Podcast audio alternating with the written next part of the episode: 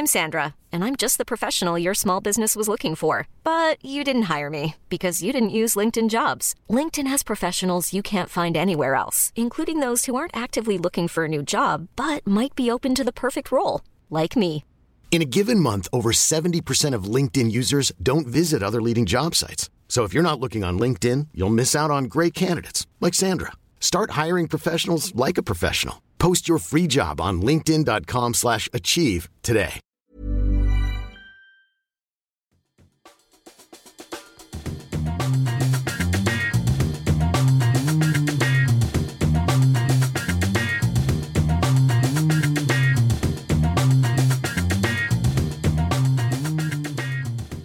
Hej och välkomna ska ni vara till Kedja Ut, en podcast om discgolf tillsammans med mig Tommy Bäcke och den fjällbevandrade själen Niklas Nyman.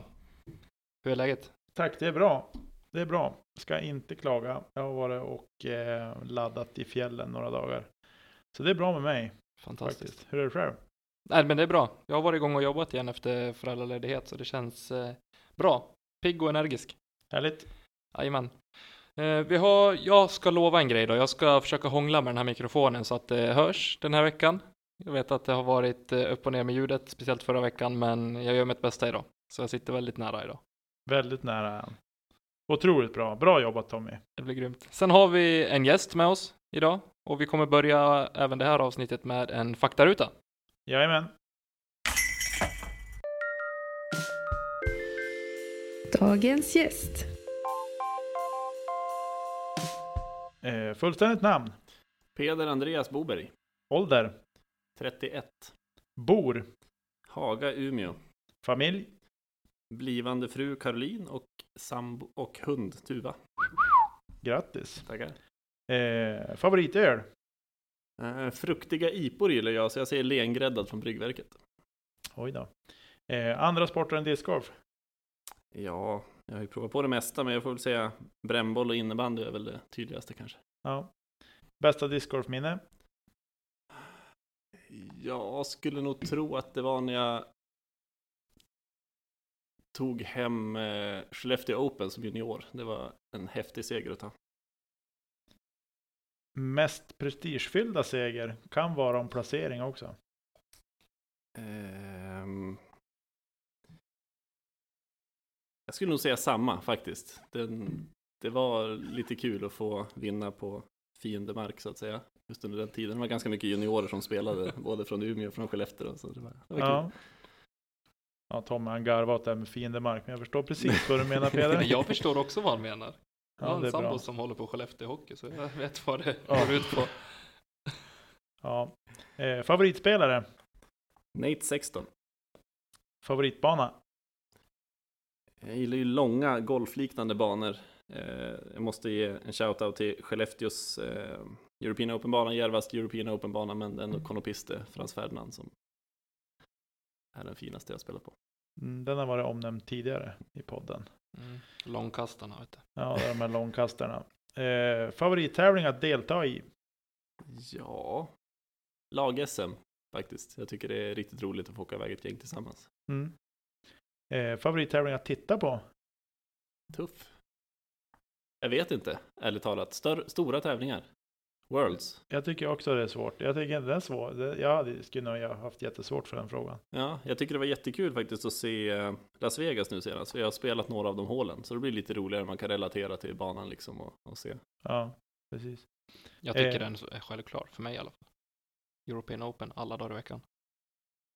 Jag Och kan sitta och kolla på- på, alltså, på European Open från typ 2016 och framåt. Mm. Som helst. Jag tycker den är jätte, jättekul. Och vissa tävlingar i och för sig kan ju fånga en så att man sitter och Mm. Ja, men absolut. Eh, vi fortsätter. Ditt drömlag, två damer och två herrar. Eh, svårt att låta bli Paul Macbeth. Jag kan inte låta bli eh, Nate 16 heller, som jag har sagt han är min favoritspelare. Mm. Page Peelers, helt outstanding på damsidan.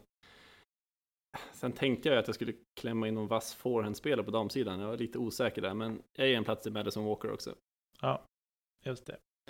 Eh, sista frågan då. Om du för en kväll fick äta middag och splitta några buteljer med valfri person, levande eller död, vem skulle det vara? ja, ehm, jag tror ändå jag skulle som i princip livslång Arsenal-supporter vill jag säga Arsene Wenger. Tror att det hade varit otroligt intressant att få höra från insidan hur tiderna har varit i klubben. Faktiskt. Jag gillar den här frågan alltså. Jag tycker den är, jag myser varje gång den kommer. För man är, har aldrig någon aning om vad det komma för svar. Nej, Jag tycker den är, nej den är bra. Mm. den är väldigt bra. Grymt. Vi eh, kör igång och vill höra lite grann om eh, din bakgrund och som idrottare och eh, vad som fick dig att börja spela discgolf. Ja, jag upptäckte väl sporten hyfsat sent ändå, måste jag säga. För att ha bott 200 meter från Mariehemsängarna hela mitt liv. Ehm, jag snubblade lite grann in i discgolf på en friluftsdag när jag gick i högstadiet, där jag hittade en disk i ett träd. Ehm, sen efter det så var vi ett stort kompisgäng eh, som spelade i princip varje dag efter skolan. Ehm, så så kom jag in på discgolfen och jag har spelat i princip ända sedan dess. Fantastiskt roligt med klubben och det är så många som har varit med så himla länge. Eh, jag är en otrolig sportnörd så jag har ju hållit på med i princip alla sporter man kan förutom hockey. Eh. Men eh, brännboll innebandy är väl de som jag har hållit på med mest. Eh, man måste nämna brännboll när man kommer från Umeå, det är svårt att låta bli. Har du något favoritlag i brännboll? I brännboll Ja. Alltså Hermanasund är ju såklart mitt eget lag som varit med i, vad blir det nu, 15-16 år. Alltid vinsttippade i brännbollsyran. Ja, sällan vinsttippade ska jag säga. Nej men det är skitkul, det är faktiskt ett gäng som, ja men, vi, är, vi har gått dagis tillsammans de flesta av oss, spelar fortfarande, ses varje år. Det är grymt Fantastiskt kul. roligt. Ja. Fantastiskt. Men du, när ungefär i tid då? Vad snackar vi? 20 år sedan eller är det? Eh, hur gammal är jag nu? Ja, eh, precis. Det- 31 svarade du på frågan här. Sen om det stämmer. Förtydligande, du svarade 31, så 20 år sedan då är du 11. ja, men senare än så. Jag har inte kommit upp i två decennier än. Nej, Jag säger 17, 17 år senare kanske. ja just det. Kommer inte ihåg vad 13, man- 14. Antar att jag gick i sjuan, ska jag tro. Ja, 13 då. Mm. Just det. Peder Ja. började alltså spela discgolf innan jag ens visste att det fanns kedjor, kättingar på den här jorden. Mm. Så, Det är rimligt. ja. Jag såg ju att Om jag det hade... var så sent vet jag inte. Men 17 år, då snackar vi 2003. Jag började spela discgolf före dig. Du ser. Härligt. Men jag hade ju ett uppehåll där på alldeles för många år. Ja, precis. Höll på med annat. Som jag pratade om tidigare. Just det. Men Tänk det om ju- du hade fortsatt Niklas, då kanske du också hade varit 980 ratad. Nej. Nej. Det har med talang att göra också. Det har inte det jag. Nej, ja, det också. Så att talang och psyke, det har inte jag. Så att du förstår ju själv vars, vars vi hamnar någonstans. Eh, men det där var lite kortfattat. Det var väldigt bra. Mm. Så vi får prata om mer intressanta grejer. Härligt. Det var roligt att höra i alla fall hur du hade kommit in i sporten. Mm. Eh, men du, om du spelar 17 år, vi Mm. säger, nu säger vi 17 år. Ja. Vad har, hur tycker du att ditt spel har utvecklats? Det måste ju ha, varit, har det varit liksom som för många andra, att det har gått fort i början och sen har det varit en jättesvag uppför?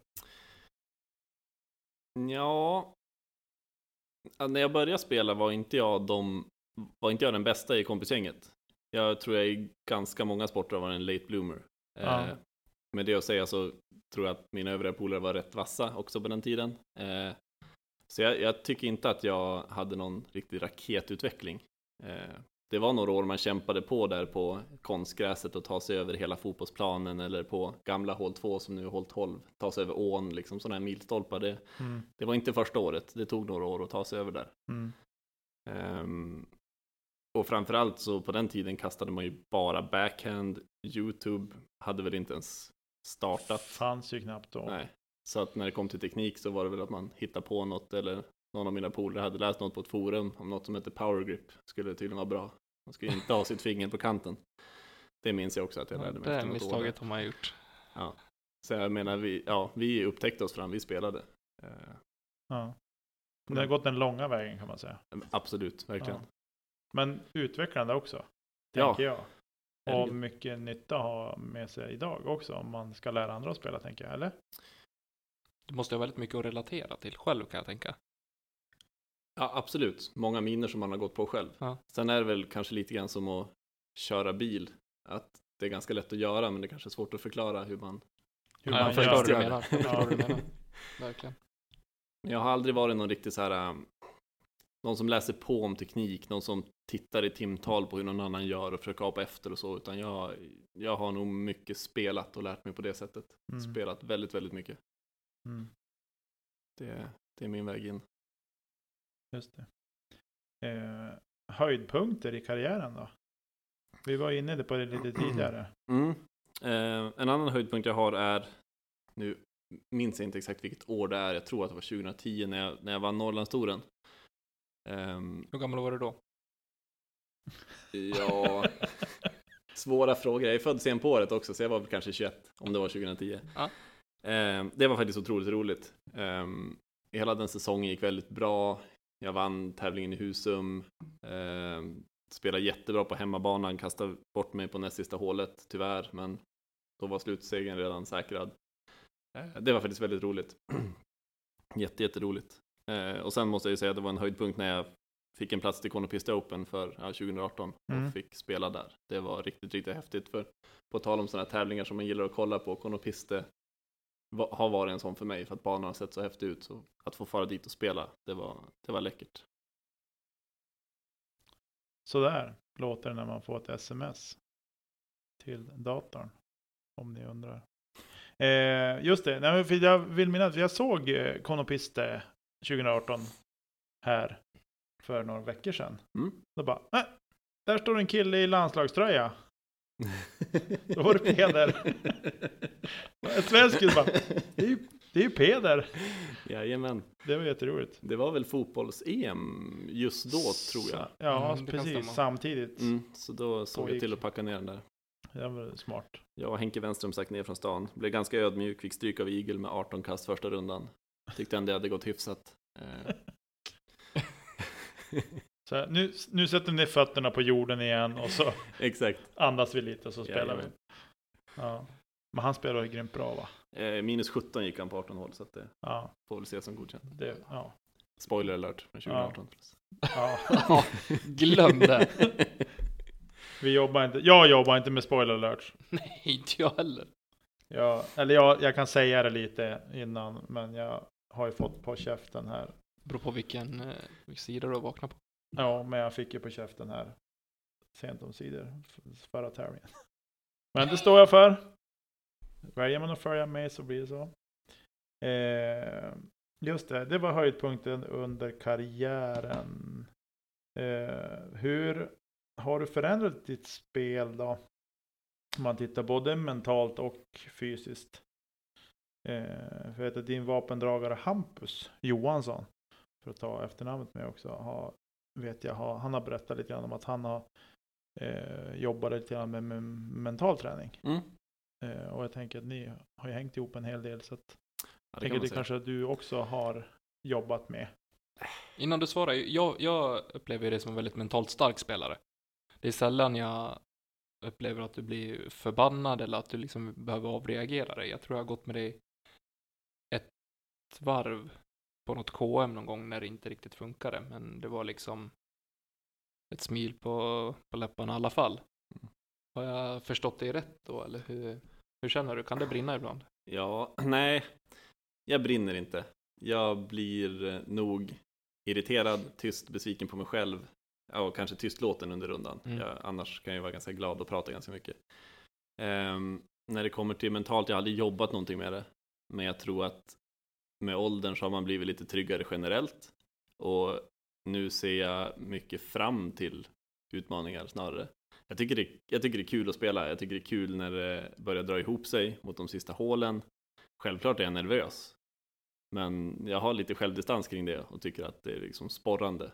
Alltså står man på första tee på en, på en major, då är man nervös. Det ska man vara. Mm. Eh, Men när det gäller mentala spelet, visst jag kan känna mig stark i vissa lägen, men jag känner mig också otroligt, otroligt svag. Någonting som jag verkligen har, det är ju så här hathål. Det finns ju hål jag, jag, kan, jag kan inte för mitt liv begripa hur jag ska kasta det och det är så lätt för alla andra. Har vi något exempel? När vi ska vara ex, extra uppmärksamma. Eh, ja men, får jag väl skylla mig själv lite grann, men typ hål fyra på ängarna som jag själv Som du själv har gjort. har placerat ut korgen på och dragit OB-linjerna på. Det var väl Norrlandstouren för två år sedan stod jag på 10 kände nej det här klarar jag inte av. Och så tog jag väl en femma första rundan och fyra andra rundan liksom. Det, ja, nej, det finns sådana där hål. I Skellefteå finns det massa sådana hål också. Um, typ det här när man kör in till Skellefteå, den första par fyran till höger där. Mm. Mm. Som egentligen, alltså det är inte ett lätt hål, det säger Den inte. är jättetuff. Den är jättetuff, Ja, men den var mycket lättare när jag började spela, för då var korgen mycket, mycket närmare. Och, men för mig har Mm. den alltid varit lika svår. Alltså jag kan för mitt liv inte pricka den där heiseluckan. Och det är ju en heiselucka, det är inte... Jag har aldrig missat den. men se där, titta! Så Jag gnuggar vi in det tre- lite. Jag bara spelar den tre gånger också. Exakt. Ja, nej men så det, jag tror det beror på hur man tänker, men jag, jag, jag tycker att jag har bra koll på, lagom koll på grejerna i alla fall. Mm. Det känns du var inne på, på lag-SM lite tidigare och det känns som att du är verkligen en, en spelare som, som behövs i ett lag, eh, på typ ett lag-SM. Ja, det, det tackar jag för. Ja men alltså jag får som den känslan, det blir som en, det känns som en trygghet eh, på det, även fast inte jag varit med och spelat något lag-SM, men så är det någonstans, det är pappa Peder någonstans. Ja, familjepeder är ett smeknamn jag haft förut av andra anledningar, men det är ju roligt att du nämner det. Nej, men absolut, jag kan hålla med. Jag, jag, tycker, att, jag tycker att jag är...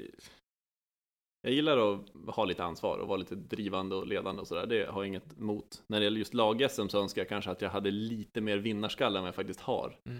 Eh, Det är någonting som jag ofta har liksom önskat. Eh, För där märker man folk som verkligen ändrar sitt spel när de kommer till matchspel. De blir helt andra spelare och liksom ändrar mindset totalt. Där är Mm. jag lite svårt att kliva ifrån mitt golfspelande med hög lägsta nivå. Liksom. Det är som svårt att kliva från det spelet. Eh, ja. Men eh, just det. Men det var det mentala. Du har Mm. inte ingen speciell mental träning. Men fysiskt då? Nej. Tränar du något liksom? Jag tänker, då tänker jag inte kanske eh, generellt teknikträning discgolfrelaterat. utan Jag tänker mer så allmän träning. Bara bålstyrka, alltså mer eh, sånt Eh, tänk. Styrketräning eller annan form av idrott Ja. liksom. Ja. Lite lat ska jag erkänna, absolut. Men lång person är jag. Har haft alltid lite små skavanker i ryggen. Så när jag väl går på gymmet så är det, det är mycket bål, mycket rygg, Ja. mycket rotationsrörlighet försöker jag. Det känns som jag står och spelar discgolf på gymmet nästan ibland när jag är där. Ja. Eh, Så det är mycket sånt. Eh, Sen försöker jag väl hålla på och spela lite innebandy på jobbet och sådana här saker. Men det Mm. blir man ju bara skadad av. Så att det kanske ska... Jo tack. Jag vet. Där kom den. Ja, just det. Ja, men det är ju, jag, jag eh, såg något klipp här i helgen där de pratar om det här med att med vilka fysiska förutsättningar har olika personer att kasta långt till exempel. Mm. Eh, där det kom en förklaring att det kom, man kan inte vara 1,70 och väga 190 pannor och kasta 170 meter. Mm. Alltså att de, våra fysiska förutsättningar ställer till det för oss. Eh, och då tänker jag i samma veva att det kanske man måste ha med sig också att eh, det vart en lite, alltså jag nu är inte jag 1,70 och väger 190 kilo. Men det jag tänker är att det kan vara bra för folk att förstå att det är inte alla, alla kommer inte kunna kasta 150 meter. Alltså det. personligen tror jag att det handlar mycket om att hu- hur du utnyttjar dina, dina fördelar och dina styrkor i, oavsett vad du håller på med. Eh, vilken idrott det är eller vilken ja, men, form i livet eller i arbetet eller så också. Utan så länge man jobbar efter och utnyttjar det man är bra på så kommer du få det bästa resultat som du kan framnå. Nej men absolut. Och tittar man på typ Drew Gibson, det är inte världens längsta spelare, men han har ju fruktansvärd explosivitet i höften, vilket gör att han kastar otroligt Ja, långt. han, han och Emerson Keith också som är, Ja. så, han är ju ännu kortare. Och kastar ändå väldigt, väldigt, väldigt långt. Ja men exakt. Sen har man väl säkert vissa saker gratis när man är lång, men alltså Ja. ja, som sagt, jag är ju smidig som ett kylskåp i vissa rörelser också, så jag tappar ju längd på grund av det. det Ja. Så är det. Nej, men jag tror att man, man, man eh, när man kommer till, för jag har varit där, eh, kanske 17, 18 och även en bit in på 19. att jag blev så otroligt fokuserad på att jag måste nå de här metrarna på drive, eller från tee så att säga. Att jag är sjukt missnöjd om jag inte kastar 110 meter eller 100 meter ens. Jag tycker att det borde jag ha i mig. Och det har jag i mig, det har, vet jag ju. Jag kastar över 100 meter. Men att man inte kan hålla i det och göra det gång efter gång efter gång efter gång. Eh, men då måste man lägga upp sitt spel. Och för många gånger tänker jag så här. Det kan bli att man låser sig vid att ja, om jag kastar dit. Då kommer det och, och då gör jag så här sen. Och så. Men att man, att jag spelar inte riktigt utifrån mina egna förutsättningar utan jag mer mentala förebild eller föreställningar att ja, men ligger jag där då gör jag så här, så här, så här. Istället för att man liksom, ja men jag kastar stadigt 90. Jag kastar 105 om jag träffar rätt. Och så vidare. Då har jag en fråga till båda er egentligen. Vi får välja nu. 140 meter på 3 eller 200 meter på 4? 140 eller 200? Mm. Nej, jag gillar ju 200 meter på 4. Får gärna vara 230. Alltså jag... Jag... Eh, 140 par 3 eh, är ju inte nåbar för mig. Ja, det är en throw-in för mig om jag ska göra en birdie på ett sånt hål. Eh, det, men däremot en 200 meters par 4 är inte omöjlig för mig att göra birdie på. Definitivt Nej. inte. Men den är, ju, den är ju svår fortfarande. Mm. Men jag skulle säga att par 3 är svårare ändå. I alla fall sett till mina förutsättningar. Kanske inte för er som kastar längre än vad jag gör, men, men ni förstår vad jag menar. Ja, absolut. Ja, men disclaimer på den, det beror på hur det ser ut såklart. Alltså jag saknar ju verkligen ett par tre poängarna som vi har haft förut med 135 meter och det liksom är mm. Du måste smälla på den ordentligt för att få dit den. Det är ju verkligen skönt mm. att göra birdie på en sån. Men... Ja. ja, det kan ju vara en vattendelare också. Mm. På, det... på tävling mot andra. Absolut. Ja men verkligen och det är det jag tänker lite för nu debatten tidigare har varit om man ska discgolfen gå åt fler par fyror och par femmor eh, på banorna än, än par tre och liksom gå mer åt golfen egentligen. Mm. Eh, och jag har ju känslan av att det kan, om inte då par fyrorna har tillräcklig längd och då pratar vi kanske 200, 250 och uppåt. Mm. Så kommer det att gynna om man säger lägre ratade spelare, mm. tror jag på ja. att få en, en bättre rating. Det kan det absolut göra, men det beror ju också på. Alltså, kolla på Luleå, jag älskar den banan också. Ja. De har ju fantastiskt välplanerade par fyror som verkligen är tvåkasthål och det kan ju vara att det första behöver inte vara 120 nödvändigtvis, det kan ju vara 80. Ja. Mm. Sen har du ett 110 kvar eller 120. Jag tror att det handlar väldigt mycket om att använda naturen på rätt sätt. Jag vill verkligen höja paret. Jag tror att det hade varit roligare att spela smart discgolf. Jag har ju spelat väldigt mycket golf också så jag är lite färgad. Men... Mm, och framförallt tror jag att det skulle utveckla men spelarna, även alltså högre ratade spelare för att de skulle kunna få ut alltså ur sig själv flera typer av olika kast. Mm. Istället för att, ja, men, har du 130 meter på tre som är jätteöppet, ja men bra. Mm. Kasta ja. och blunda i princip. Ja men typ Memorial, liksom Heiser, Heiser-mästerskapen ja. ser inte så kul ut för dem heller. Nej, precis. Och istället liksom kunna ha en par fyra där du har två välplanerade kast. Mm. Som även om det kräver lite längd så måste du fortfarande ha touchen i det. Mm. Ja, jag gillar det du säger Peder, att man kanske har ett första kast från 10 som ba bara ska vara 80 meter. Mm. Och sen är ditt nästa kast, för då får du någonstans att du måste göra ett placeringskast från mm. För att det är sen du ska göra din, ditt 10-kast eller vad man ska säga. Alltså det är då det kommer den riktiga, då du liksom måste smälla på. Mm. Eh, och då ska du hamna liksom förhoppningsvis inom cirkeln mm. till exempel. Precis. Eh, och det tycker jag någon, det är någonting vi saknar på ängarna. Sådana hål där det är så mycket placeringskast. Jag spelar ju hål 4 så. Jag har börjat mm. spela så att jag liksom tar en, en putter eller en midrange och bara kastar ner den på plätten. Eh, ni som har spelat ängarna på hål 4 där, par 3 Eh, ni förstår vad jag menar. Men att man kastar ner bara så att man ligger lite till höger på fairway. Och sen spelar man en heiser in till korg och så tar man sitt par och går. Mm. Men det jag har stött på är att det är inte så himla enkelt att göra det heller. Men att det samtidigt är bra träning för en själv att eh, få träna på de här svåra inspelen. För det är inget lätt inspel bara för att man har gjort ett enklare kast från tee. Mm. För den sakens skull. Nej men precis. Där tycker jag vissa banor är väldigt, väldigt duktiga på det. Jag menar Skellefteå har några sådana. Jag vet inte vad, typ svart 3 eh, är det väl. Eh, man har egentligen tre gluggar man kan kasta vänster, mitten eller, eller Ja. höger. Yes. Och det utkastet är inte så långt egentligen det som behövs. Men det är en väldigt specifik gap du ska ligga i för Ja. att ta dig ner till korgen sen. Mm.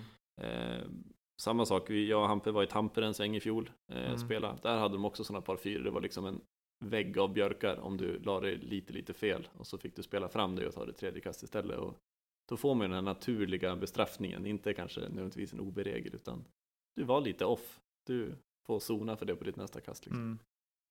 Det var det discgolfcenter som hade öppnat då, när Mm. ni var där. Exakt. Jag är så rädd för den banan. Lycka till. Just det. Jag är livrädd alltså. Ja, fin- alltså det känns som att man skulle kunna lägga två veckor i Finland och spela in två banor per dag. Det verkar vara så sjukt tätt med banor. Ja, det räcker inte. Nej, men jag tänker man kanske... Är alla banor bra då? Jag tror att de, ja, jag tror att de har De väldigt hög lägstanivå, Ja, absolut. Ja, så kan det vara. De hade en fantastiskt fin i, i eh, Vasa också faktiskt. Ja, Otroligt tuff. just det. Kul att veta. Det är bra att veta. Mm. Bra att veta. Eh, ska vi hoppa vidare? Yes. Vi kan ta kortfattat lite grann fjolårssäsongen. Eh, NDT. Mm. Från början till slut. Men vi kan gå igenom det lite fort. Absolut. Nu när det börjar ändå bli ny säsong. Så, Ja, man börjar bli sugen. ja. Hur, hur såg det ut? Ja, eh, inför säsongen så hade jag väl suttit upp lite grann som mål att jag ville vara med och slåss om totalen. Ehm, dock så visste jag att jag skulle missa ett antal tävlingar.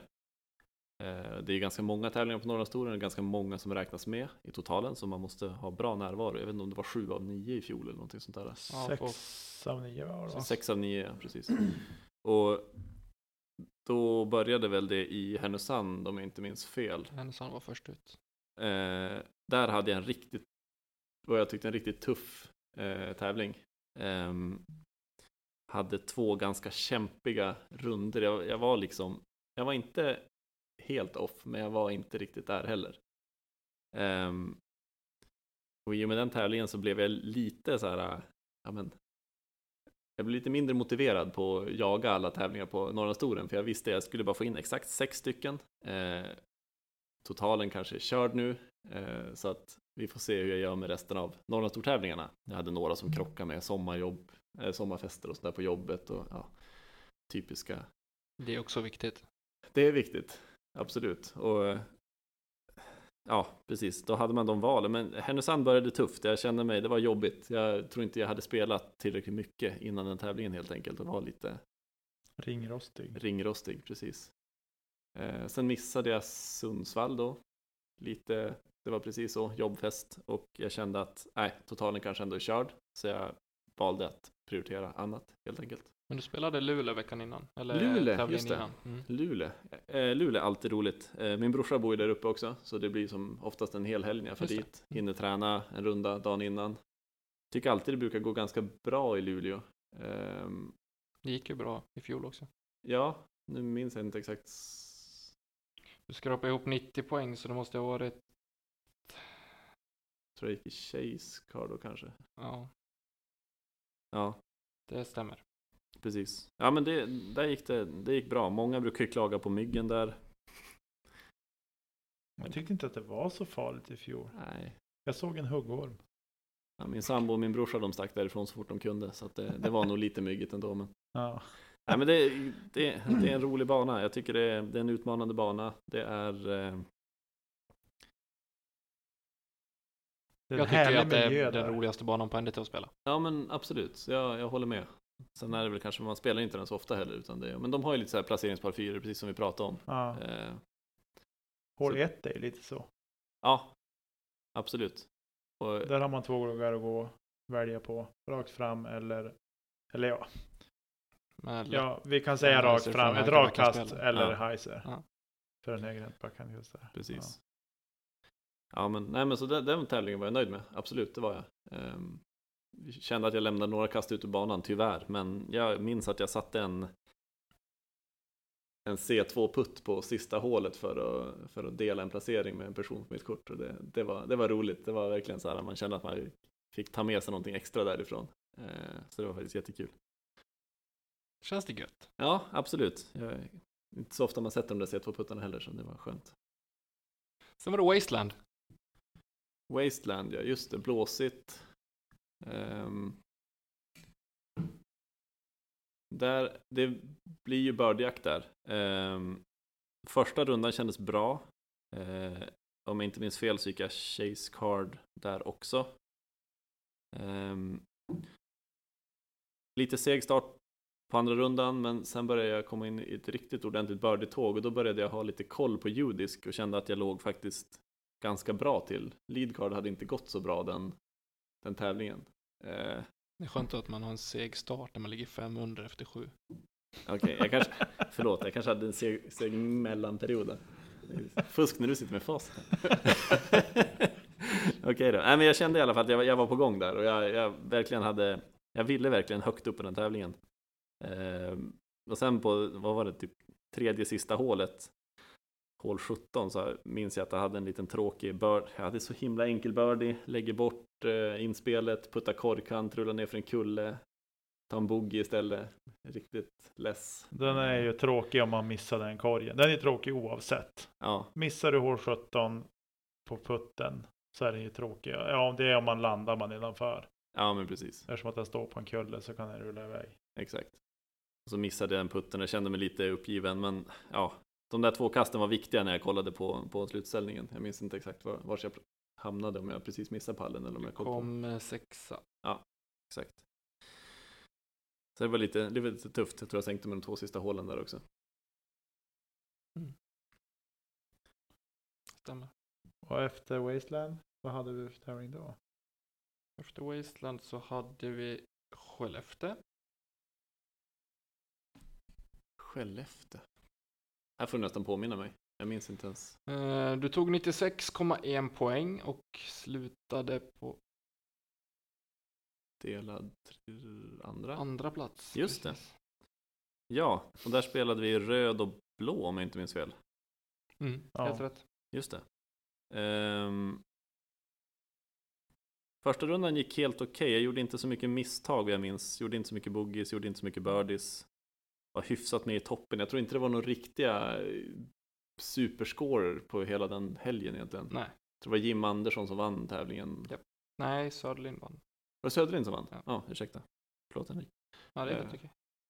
Eh, Men där hade jag också i alla fall, det jag minns tydligast från den tävlingen är att jag hade en skön avslutning med, jag tror att jag gjorde åtminstone birdie på de sista två hålen för att, för att ta ikapp den där delade Mm. andra platsen. Eh, Så det var faktiskt roligt. Det är alltid kul när det arrangeras i Skellefteå, jag tror nästan det var 140 pers på den tävlingen eller någonting sånt. Ja, det var lite mindre än Umeå. Ja, just det. Precis, något mindre. Viktigt. Nej, men det, var, det är jätteroligt att spela där uppe. Det är alltid kul. Jag lyckades faktiskt göra en eh, birdie med en forehand-roller från 10 också. Det är min första någonsin. Ja, det gör du bra. Jag var riktigt stolt över den. Det är en härlig miljö där också. Det går inte att komma ifrån. Det är fantastiskt att gå där, eh, är det. Verkligen. Och Luleå likadant. Jag tycker att de har sån här liksom gräsmatta och sen är det tallar och träd och annat. Mm. Inte överallt men stor del av banan är ju så. Mm. Och Skellefteå är väl gräs, fairways överallt. Ja, Eh, egentligen. mer eller inte- mindre. Mer eller mindre. Så att, ja. Sen eh, blev det sommar och varmt i Boliden. Ja, fantastiskt. Vi hade ju faktiskt varit ett, ett litet kompisgäng och tagit en, en tur till Boliden för att få spela, spela in den innan. Så vi hade ju redan badat i Bolidensjön innan tävlingen. Det var ju helt fantastiskt att veta att den möjligheten fanns. Träningsbada. Absolut, träningsbadet. Eh, nej men Boliden, det är också en sån här bana som jag blev väldigt positivt överraskad av första gången jag spelade. Eh, det finns några hål man kanske gärna hade ändrat, men alltså helt fantastisk bana. Jag tycker det är lite häftig miljö och Boliden, jag tycker det, det känns som en sån här, en, sån här ort där folk ställer upp. Det är lite, det är en kiosk och det är, folk gillar att det är aktivitet där och ja, jag tycker det är, det är ett lite häftigt område. Tävlingen, ja, det gick inte fy skam. Jag tror jag gick lead card den gången. Nej, chase card gick jag. Chase card gick jag. Eh, för vi avslutade med ettan minns jag väldigt tydligt. Ehm, jag hade ju äran att gå med, nu har jag tappat namnet på Umebon som höll på att ta hem det där. Jonas Jonas, precis. Granström. Såklart Jonas Granström. Jag fick spela med han andra rundan och han var ju stekhet. Det var jättekul att se. Eh, för min egen del så kände jag att jag tappade tätkänningen ganska fort. Men att eh, jag tror att lead card gick inte så himla bra så att tack vare det så blev det en ganska bra placering där också. Eh, jag, fick, jag hamnade på betalplatserna i alla fall men det var någon bland de sista. Ja, du slutade på en eh, åttonde plats till Ja, precis. Så det var väl, ja, ja, OK. Helt Inte enkelt. fy skam. Men sen så började det faktiskt eh, hända grejer. Ja, Husum följt av eh, Vännäs. exakt. Eh, husen blåste det. Det gjorde det. Det var ju Eh, faktiskt helt sjukt. Åt både ett och två håll. Ja, Ja men det var ju, det, jag måste bara få berätta det. När man kommer ner till, man går över Mm. ån, Håll 19. älven. Och första hålet där, det blev ju vänd, det vart i kö där. mm. Liksom, bara, ja, men det blåser inte så farligt här när man stod på 10. Men sen när man kommer bort och har gjort sin drive, förhoppningsvis ganska bra, så att man ligger så att man ser korg. Och att man då står och tittar bort mot korgen och så bara, vad är det som plingar? Bara, ah, det blåser vid korgen Mm. så att kedjorna slår. Det, ja, det var ju helt galet. Ja, vad häftigt. Men jag, jag, jag tycker den banan behöver ju faktiskt det också. Den är ju lite... Det är mycket, mycket birdjakt helt enkelt. Så att Väldigt men, mycket birdjakt, men den blir ju svårare på grund av vinden. Absolut. Så att jag, jag tycker det, det ska vara vind i husen. Ja. Det, ska vara, det ska vara lite ruggigt väder. Ja, det vore ju märkligt om det inte blåser där när det är så öppet Verkligen. mot havet där. Ja, men det är lite läckert var det ligger faktiskt med Ja. stora fabriken. Ja. Nej, men första rundan gick väl helt okej. Jag låg, tror jag kom snika mig in på leadcard sista Ja, jag tror Sista till och med att du positionen, låg precis. eh, tvåa. tvåa Ja, till och med. med en åtta på hål 11. Åt, ja, det hålet. Oj, shit ja. Ja, herregud. Ja, Annars ska- hade det varit riktigt bra. Ja, jo den där åttan var... ja, det var absolut det sämsta jag gjorde i fjol. Får klippa bort det där. Jag Vilket hår, vilket påminn mig. Ja, men det par femman. Par När du kommer tillbaka från andra sidan jag vägen. Ja, precis. Tillbaka med pipen. Ja, ju tillbaka med Jag pipen. tror jag kastade OB på andra kastet och kastade ner i backen två gånger och det var... Alltså, det är vi fler här som har gjort. ja, det var rak motvind också. Men Ja. inget försvar. Nej men andra rundan, det lite komiskt nog så började det precis som det hade gjort året innan. Att jag gjorde birdie på första, andra, första och andra hålet och då, var jag, då ledde jag tävlingen. Ja. Ehm, på tredje hålet så jag blev lite, jag blev lite, här kom ett lite mental svacka. Det blåste otroligt mycket, men jag la upp mig, eh, gjorde ett väldigt safe utkast, skulle bara ha par på det hålet för det blåser så otroligt mycket. Lägger upp mig tre meter från korgen, står rak motvind. Jag vet att man måste putta på ett specifikt sätt för att inte få en spit out. Jag gör nästan det. Så kommer disken tillbaka ur, ur korgen. Jag tänkte som, ah, ja, ja. Jag visste att det där kunde hända. Det, lå, låt det vara. Ja. Nästa hål eh, lägger mig lite lång och de har ju höjt upp korgen på det hålet som man puttar rak motvind. Mm. Sätter en klockren putt nio meter ifrån, mitt i korgen och den Blåser ur. blåser ur. Åh nej. tror jag tre puttar hålet efter. Ehm, om jag inte tre puttade hålet efter det också. Ja, då gjorde du en birdie, sen kom nog tre putten. Okej, så var det. Ehm, och där någon gång kände jag att okej, men nu har jag tappat det här för de andra i leadcard började spela bättre. Jag kommer inte ihåg exakt vilka jag gick med, det var nog Larsa och eh, Albin Ja, tror jag. Eh, kanske Johannes också. Kom- Kaleb kan det ha varit också. Kaleb kan det ha varit också, jag tror det var, det var nog fem boll också. Nej men så, jag, jag, efter det så bara, nej men, nu ska inte jag vara surped, jag ska ha kul. Jag gick runt, pratade, spelade. Vi kom runt på andra nio. Jag gjorde tack och lov ingen åtta där, säkert en femma, men det Ja, det var en stark femma. stark femma. Jättenöjd med den skulle jag tro. Till första rundan. Men sen efter den så då, då börjar jag ju lite grann av de här hålen som jag ändå trivs med. Det är en forehand heiser först. Där händer det grejer. Ja, det hände grejer. Jajamän. Men jag, jag tänkte inte så mycket på det heller, utan jag gjorde en birdie och så gjorde jag en birdie till, Och en birdie en till. birdie till, en birdie till. Ja, och tre birdie till. Ja, precis. Men där på hål 16 så då la jag upp mig alldeles vid korg. Och jag visste att det var antagligen Albin som ledde. Ehm, och då frågade jag, för jag, jag, jag minns, jag tror, undrar om inte Filip gick med och tittade också. Och då, jag frågade bara han så här, så jag, jag vet att jag inte är med om det, för jag, jag gick ju så dåligt i början, men vad är ställningen? Jag kommer ihåg att han tittade på mig och bara, ni är ju delad ledning, typ du och Albin eller någonting så här, sa han till mig. Och då, då, jag, då tänder det. Ja men då fick jag ett sånt där påslag. För jag, det här, jag trodde verkligen inte att jag var i ledning. Eh, om jag inte minns fel där så tror jag, jag minns inte om Albin treputtade på det hålet till och med. Eh, minns inte exakt, men jag ledde efter det hålet i alla fall. Hål 16, är det det man inte ser korgen Ja, man på? kastar ner för.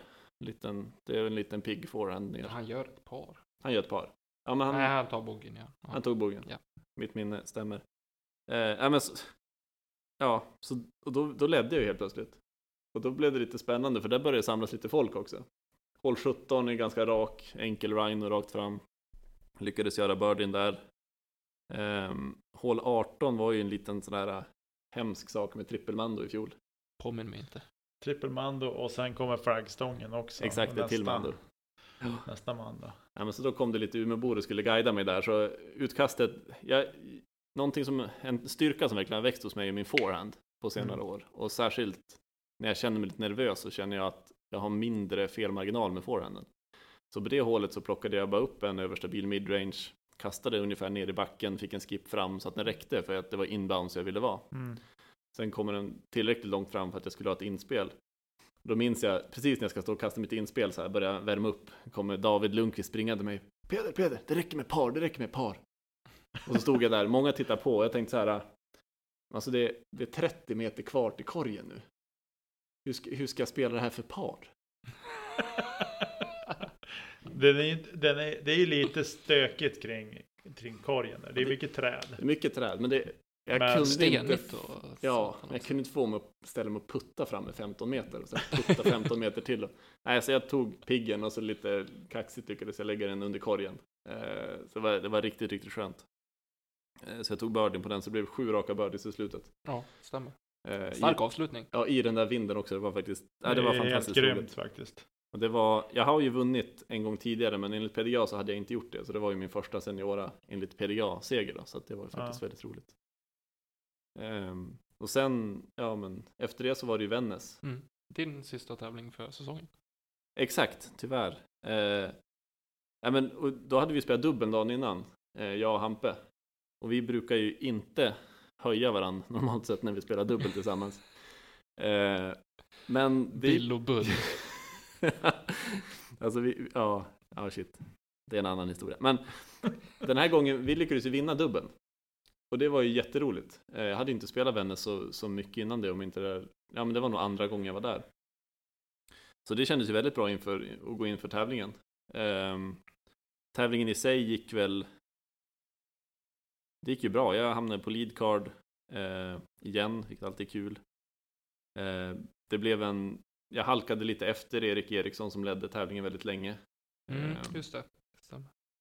på eh, näst sista hålet så, det är ju som inte en OB-ö, men nästan, men där lyckades jag göra birdien medan Erik satte sin putt i korgkant tror jag. Eh, så att jag kom ikapp och var ett kast bakom. Sista hålet är ju en par femma där man kan gå för igeln, Vilket Erik lyckades med på första varvet. vilket han lyckades med på för, första varvet, ja, exakt. Och jag kollade ljudisk så jag såg att jag liksom, det var lugnt bakåt. Ehm, så jag bestämde mig för att gå för igeln. Och lyckas ju pura det där gapet i alla fall. Ehm, så att jag lägger upp mig för ett, för ett inspel för igel.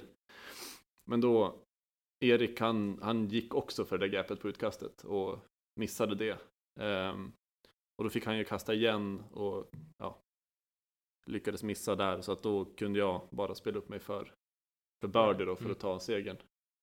Ehm, det var riktigt kul.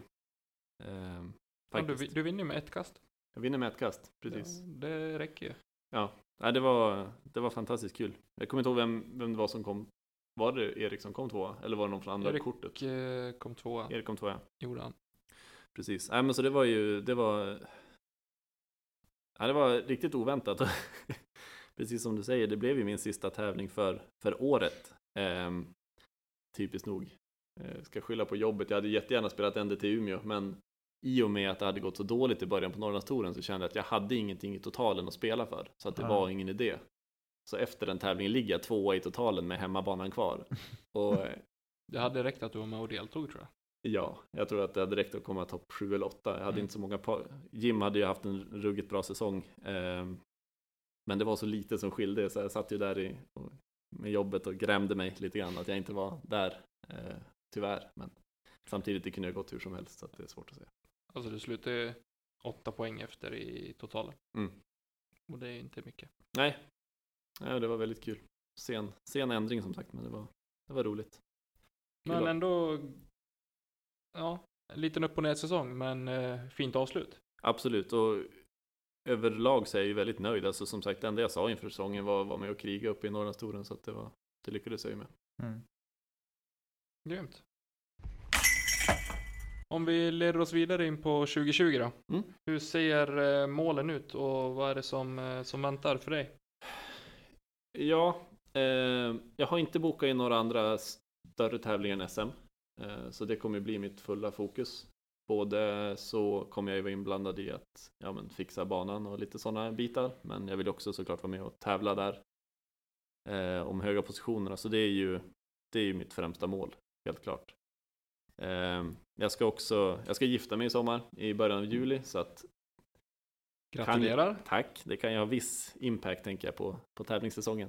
Det har jag haft det på vissa andra proffs som har jag hört. Vi behöver inte nämna att Paul fick vissa bekymmer efter sitt... Ja, Eller Page 20. Precis. Jag hoppas Nej. inte på den effekten. all lycka till er verkligen. Gifta sig är... är ehm, är en kul natt. Men Tom.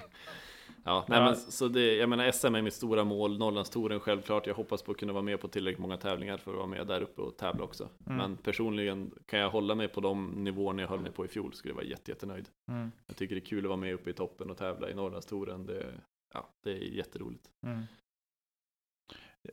Blir det ett annat påslag upplever du eh, när man är med i toppen på tävlingen mot slutet av andra rundan? Eller är det liksom ledsheten att man vill bara bli färdig? Som Nej. jag kan känna. Nej, ja, så har jag absolut känt några gånger. Absolut, men Men är, det, är det för att du inte är med i toppen då? ja. Ja, jag absolut. tänker det. Jag tänker att om man är med i toppen och slåss om kanske om att vinna alltihop så bara när man kommer till hål 15 bara, "Ah, är vi inte färdiga snart? Nej, Det Ja, men absolut. I, I Boliden kände jag absolut så, för där hade jag, jag hade, jag hade lite tufft. Eh, men samtidigt, där, det gick ju så himla bra för Jonas. Mm. Så jag gick ju och hade, jag hade ju stenkoll på hur det gick för han och hur det gick för alla andra och liksom, då kände jag mig som en lycklig åskådare som också fick kasta på något sätt. Ja. Bara för att, ja men det, jag, jag ville ju vara med och tävla om toppen och jag lyckades inte med det. Så att eh, det var faktiskt väldigt roligt på det sättet. Men Mm. annars, det är väldigt sällan man, om jag lyckas komma till Lidl eller Shades Card, att jag har de typerna av, Mm. av tankar. Mm. Eh, oftast så brukar jag nog gå lite bättre andra rundan än första rundan också. Mm. Eh, så att, ja. Just det. Om du får välja, gå ut med tvåkastledning eller jaga trekast inför andra rundan. Alltså, förut hade jag sett, sagt jaga, absolut. Men det är, det är kul att leda. Det, är- känns tryggt på något vis. Nej, inte tryggt det ska jag inte säga, men jag, det, jag tycker det är kul. Jag tycker att det, jag har legat tvåa, trea så många gånger. Jag har väldigt mycket pallplatser och väldigt få segrar. Så att på det sättet tycker jag att det, är- det är kul att vara i ledning. Det, det motiverar mig. Du då Niklas? Jag har aldrig upplevt Nej men om du fick välja. Oh. Jag har ju bara varit på leadcard en gång i hela mitt liv. Min tävlingskarriär i discgolf. Och det var på min egen hemmatävling i Bodvin. Med typ tio deltagare, nio eller vad det var. Eh, men jag är nog mer, jag är nog mer som Peder, gå ut med ledning. För att kunna bevaka på ett annat sätt. För att jag är för svag mentalt att veta att jag måste göra birdie. Jag måste alltså ha det på om man liksom vill jaga kapp. Så att säga. Eh, men jag, eh, jag har tänkt på det väldigt mycket i vinter när man inte har tränat discgolf på något sätt. Eh, utan när man har varit ute och gått promenader och så där. Jag tänker att ja, men jag måste som jag fokusera bara på mig själv. Och nu när vi har, nu när man som supporter av diverse olika lag, så när man har haft en helt grym säsong, både fotbollsmässigt, jag är på Liverpool, ni som undrar, eh, och även hockeymässigt med Björklöven, där kanske du kan relatera Peder, för vi, mm. ni som snackar om motgång, ni vet inte vad det är. Nej, om just ni, det. Om ni inte hejar på Löven. Eller Nej, Leksand. inte ens Leksand. Knappt. Nej, men Löven har haft en grym säsong. Och jag har så många gånger varit så här att man blir livrädd för att förlora. Men samtidigt så är det, ja, men om de bara gör sin grej så gott de kan så bär det lite bär. Och det liksom, ska jag verkligen försöka ta med mig in i den här säsongen. Att jag måste bara fokusera på mitt. Och göra det jag kan själv så bra som möjligt. Så får det bära lite bär. Men jag är nog så att jag skulle nog vilja gå ut med ledning. Men Eh, att jag hoppas att man ändå vågar spela ordentligt. Så att det inte blir att man chokar och så blir det bara pannkaka av allt. Som det vart på Norrlandstouren när jag hade spelat på andra rundan. Tror jag det var. Nej, första rundan var det ju. Så gick det. Jag spelade stabilt. Eh, jag började på hål 9 och när vi kom till hål 5 så eh, sa en på du ligger skitbra till, du ligger delad tvåa i intermediate då. Ja, okej. Okay. Och så tänkte jag för mig själv, låt det inte påverka dig. Och där var det kört. Och så fem, sex, boogie boogie tror jag. Och sen typ par på sjuan och så tror jag boogie på åttan eller någonting. Och så var jag där borta. Mm. Där, så att, ja, nej, jag, man, jag, måste, jag måste bli gammal och gubbig och spela mer moget tror jag. Mm. Vad du då Peder? Eller Tommy menar jag. Förlåt. Jag har ju gått ut i ledning två gånger och det har gått åt helskotta båda gångerna. Så jag Du vill jaga? nog att jaga lite. Ja. Nej, jag har kommit tvåa och förlorat på särspel genom Mm. tävling. Så det, ja, inga bättre erfarenheter av att gå ut i ledning. Nej. Eh, men så det är liksom SM som är den stora stora grejen. Ja men absolut. Hemmaplan känns otroligt motiverande. Mm. Jätte, jätteroligt. Vi, jag spelade ju SM på hemmaplan för väldigt länge sedan. Det var ett lag-SM. Jag kommer inte ihåg vilket år det var. I Umeå. Kan det vara 2006, 2007, 2008? Nej, jag vet inte. Där någon gång. Det var ju jätte, jätteroligt att fara på hemmaplan. Mm. Eh, Så det ser jag verkligen fram emot. Mm. Norrlandstouren. Jag kommer ju försöka vara med så mycket jag kan. Jag tror inte jag har sett någon tävling som direkt krockar med bröllop eller så. Så att jag tror att jag kan vara med ganska mycket. Det ska bli jättekul att börja med en hel helg i, i eh, Sundsvall och Härnösand. Härnösand. Ja, det ska bli jättekul. Den ser jag också fram emot. Jag hoppas verkligen att man får plats. Att man hinner vara med på när det släpps. ställa många alarm där.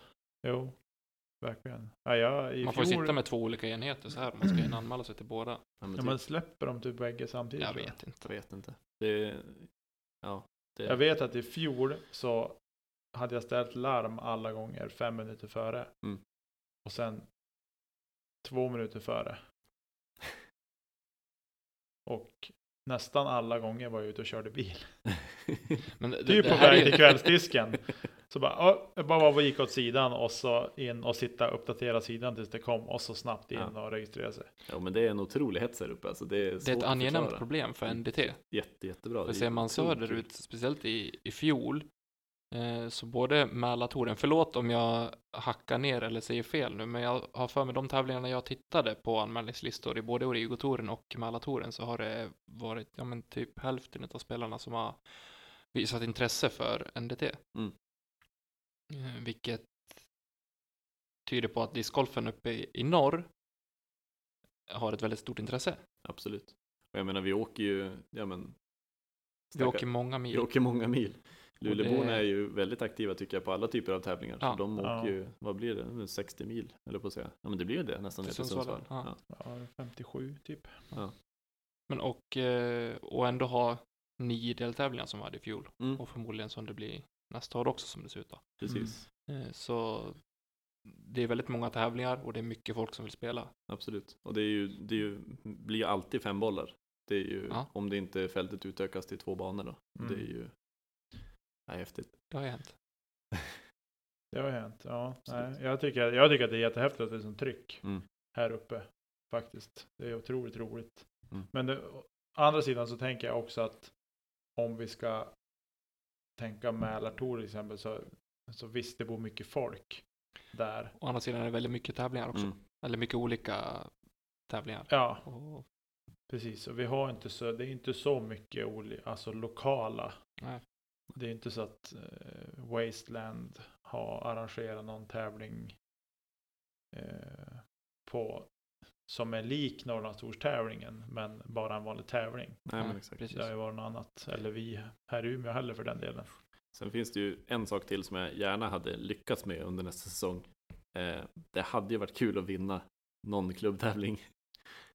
Jag, jag, det, det, det börjar nästan tära lite grann, men jag har aldrig vunnit kvällsdisken eller någon, någon KM eller någonting sånt. Det börjar faktiskt bli lite, Mentalt påfrestande. ja alltså. faktiskt. Jag Ja. tror att det var, det var väl då jag gick och var sur med dig. Det var jag, då i fjol. Rico var sur. Exakt. Det var också på KM som jag kom före Peder. Exakt. Det var nära i fjol va, på, på kvällsdisken som Linus tog hem. Nej, Fast Linus var- tog inte nej, hem det den. var Erik Erik som tog Eriksson hem som tog Var hem det den. Erik som tog, vad var det Linus tog hem? Linus han slog ju mitt banrekord där sista gången. Han gick ju minus 11 Just det, så eh, var det. sista ja. rundan. Eh, så han, han kom ju han kom ju ikapp mig så vi blev delad tvåa han. Delad två. just det. Eh, och det var, jag hade väl behövt den rundan för att ta Erik ungefär sista gången. Eh, Erik är ju stabil på ängarna så Ja, det är svårt att Han vet vad han ska göra. Han, han gör det i sömnen. Precis, och så klipper han väl banan precis där han behöver en klippt också. Så. Precis.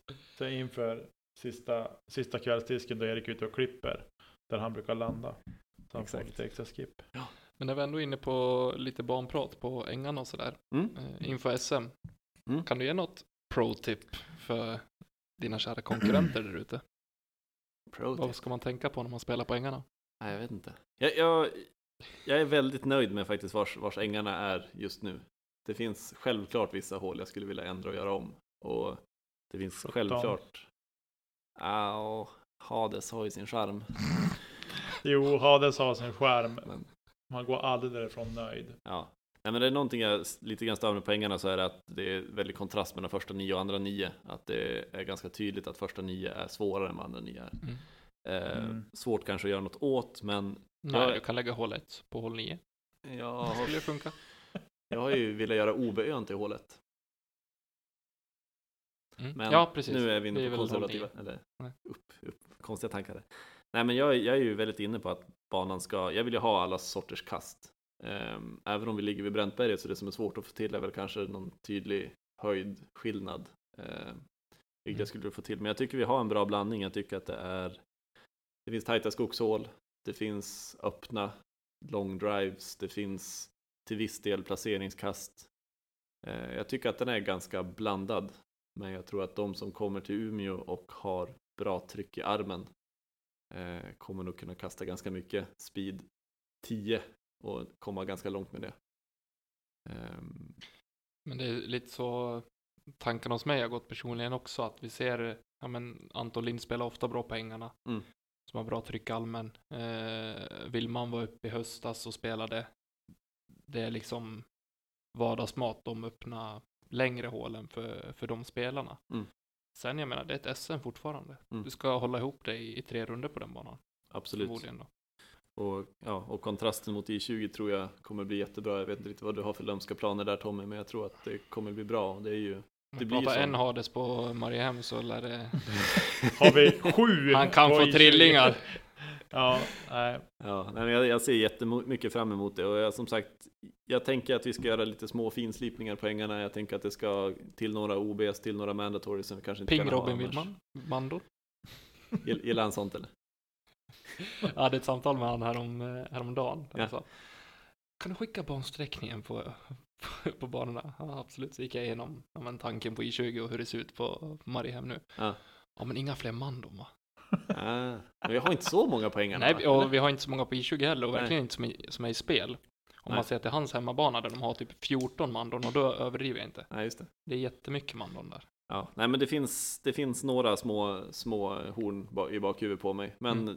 det kan vara så att vi kommer lägga till några mandos, men det handlar mest om att skydda andra korgar eller skydda öppna ytor. På ängarna så, vi har ju väldigt tur som får tillgång till ängarna, ska vi säga i Umeå. Det är Mm. väldigt centralt beläget, kommunen klipper stora delar men inte allt av banan. Men det kommer ju också med lite grann säkerhet i åtanke. Vi får inte Mm. korsa cykelvägar och vi ska ju Nej. hålla oss ur vägen för folk och inte heiselbomba i nacken. Och, Ja, precis. så att vi får se. Men något roligt dubbelmando och sånt där kan jag nog tänka att det blir. Några upphöjda korgar kanske. Nej, men det blir bra. Det ska bli otroligt spännande att arrangera Mm. faktiskt. Jag, jag ser fram emot det just nu. Jag vet inte om jag säger samma sak i juli. När det är bara Vi ska slutmånaden sätta upp. OB-pinnar och klippa gräs och rensa sly och Ja, fast det jobbet är jag inte rädd för. Jag tänker det jag är rädd alldeles- för jag gillar inte att vara smuts under naglarna. Ja, men det kan vi jobba bort. Eh, nej, men det är mer allt det här alltså organisatoriska, Mm. alla de bitarna. Det är det jag känner kan bli den tuffa biten att ta, ta tag i. Mm. Eh, jag är inte alls orolig för, för banarbetet. Eh. Sen är det klart att nu måste ju folk kliva fram också och Mm. visa att de vill hjälpa till att jobba. Absolut. Eh, självklart. Men det är ju kring de här administrativa, lite sådana saker. Även om vi får stor hjälp också av, av folk kring det där. Så eh, är det väl det jag känner mig lite mest, eller mest orolig för faktiskt. Om jag ska vara helt ärlig. Banorna är inte alls, inte det minsta orolig för. Nej. Nej, men jag har fått lite positiva vibbar ändå från folk som, som känner att de kommer vilja hjälpa till på, på tävlingsdagar och kunna jobba som spotters och sånt där. Så jag hoppas verkligen att det är precis som du säger, att folk ställer upp och jag tror att det kan bli ett grymt arrangemang i så fall. Mm, Så det, helt klart. Mm. Helt klart. Jag tror att eh, vi löser ut det väldigt fint. Eh, oavsett. Ja, Men att eh, som sagt det kommer krävas så. Vi, vi vill ju, vi sätter ju hög press på oss själva. ja, ja. Nu när vi ändå sitter tre stycken i SM-gruppen här så är det ju, vi vill ju väldigt, väldigt mycket med den här helgen. Mm. Eh, Och vill att det ska bli bra för alla medverkande tävlanden och absolut. Ja, Men det var jättebra att vi också lyckades genomföra Norrlandstouren i fjol på två banor och Precis. se att det liksom håller och att jag menar nu i 20 ska ju kanske förändras mer till SM än vad det gjorde tills dess men jag tror ändå Ja. att det är en bra stad för det, det är nära mellan banorna. Det, Ja. Ja. Nej, jag tror det kommer att bli en, en eh, upplevelse för samtliga Mm. faktiskt. Eh, ska vi rulla vidare? yes. Eh, du Peder, samarbeten, sociala medier, hur jobbar du där? Eh, ganska lite faktiskt. Jag har ett Instagram som är mitt för och mitt efternamn. Där Mm. lägger jag upp saker som jag gör Allmänt. allmänt. Du, du har ju ett sånt där konto som Ulrik gillar. Ja, exakt. Det är discgolf och det är lite annat. Det är för Ulriks skull. Golf, jobbresa. Ja, Ja, men jag tror, jag tror just nu faktiskt att alla, alla mina icke discgolfkompisar blir nog störd på att jag lägger upp så mycket discgolf-content. För kollar jag mitt sista så är det, det är ganska mycket sånt. Men jag, jag försöker lägga ut det jag är intresserad av. ja. När jag spelar mycket golf har det mycket golf. Mm. När jag är på jobbresa lägger jag ut en bild från jobbresan. Liksom det, det får vara vad det är. Jag, jag tycker inte, det är inte ett särskilt privat konto för mig heller. Utan Nej. det är mera allmänt. Ja. Öppet. kul ja, att posta ibland. Just det.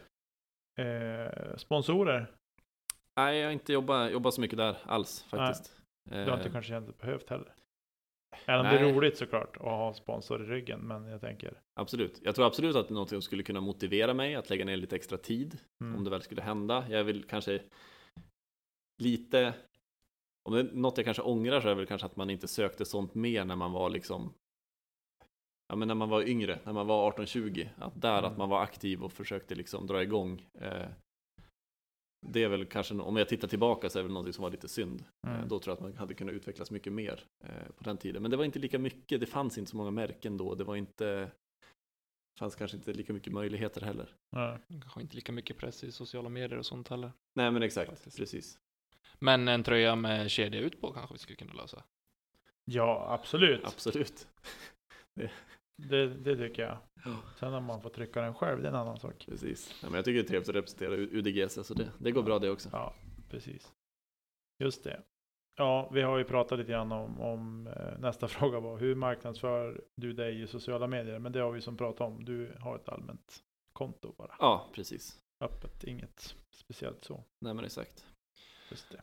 Ska vi hoppa på lite lyssnarfrågor då? Vi har ju fått in lite sånt. Mm, Det tycker jag vi gör. Är det tuffa frågor? Kan bli tuffa frågor. Ja, härligt. Ska vi börja med den första? Jajamän. Daniel Svensson frågar dina topp tre hål i Västerbotten. Västerbotten. Jag, Oj. kan- jag, Okej. jag har Kan- en aning. Aning. Ska jag behöva gå på tema? Oj shit. Eh, jag måste säga svarthålet Skellefteå. Eh, som sagt, jag gillar långa hål, jag gillar höga par. Eh, jag tycker det är fantastiskt kul att spela sådana. Mm. Sen tror jag att jag skulle kunna välja fler i Skellefteå, men det kanske är roligt om jag väljer någonting, någonting annorlunda. Jag tycker faktiskt, jag måste säga hål 18 i Wasteland. Ja, Tänkte just att du kommer att säga det. Det- Faktiskt. jag har inte haft ett rätt hittills. Nej men det här, det, det var mer bara för att vi pratade om tävlingen nyss. Men det, är- ja, det är sjukt svårt i motvind alltså. Det är Mm. fruktansvärt jobbigt. Eh, och sen måste jag ju nämna hål 12 Mariehemsängarna. Det har ju ofta blivit utnämnt som ja, men, något av de finare vi har i, i, i Sverige. Så att det tar jag absolut. Jag trodde du skulle säga hål 1 på ängarna. Nej, det har ju ett mando. Jag kan inte säga det. Det är ju enligt mig ett av de absolut bästa hålen, åtminstone i Norrland, som jag har spelat. absolut, jo det, är- det är jättebra.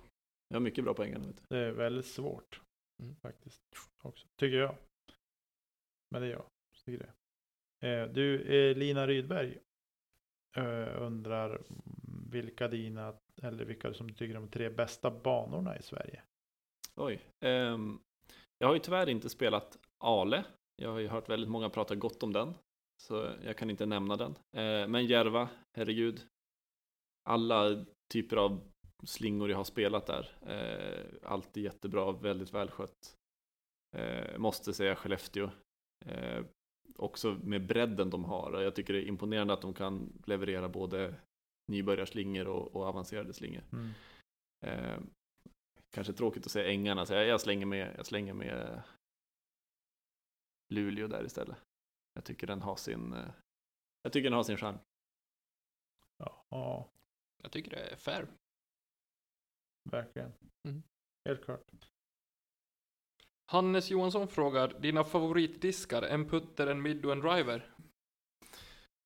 Eh, putter har jag ju faktiskt i fjol var första året i min nej, andra gången i min karriär jag bytte putter mold. Som du puttar med eller? Exakt som Mm. jag puttar med. Så, men jag måste fortfarande säga Proline Rhino. Jag har svårt att säga någon annan än putter. Nu kanske det jag använder det mer som approach, men jag har trots allt puttat med den som primärputter i antagligen 15 år. Eh, så jag har svårt att säga någonting annat. Mid, eh, Glow Eagle MD3 2017, väldigt viktigt. Det är med klorna det ska vara. Eh, helt såld på den. Och MX3 är svårt att förstå liksom. Det är en bilmodell hos Mazda. I rest my case om Prodigy's diskar. Ja. Midrange har ju varit en sån här grej som jag, jag har inte, jag har, förut kastade jag bara putter driver. Så att midrange är någonting nästan nytt höll jag på att säga i, i min bag på ett sätt. Men eh, nej, MD3 är ruggigt bra. Driver, lite tufft men jag, jag kastar ju, i fjol kastade jag ju Destroyer som min main driver men det är på något sätt, banorna i, i, i norr eh, är inte jättemycket distansdrivers. Så i fjol var nog den mest kastade drivern från min sida var nog en FD i många olika typer av plast. Eh, så jag, jag svarar nog FD konstigt nog. Lite märkligt val men. Då kan du kasta en F5 lika väl.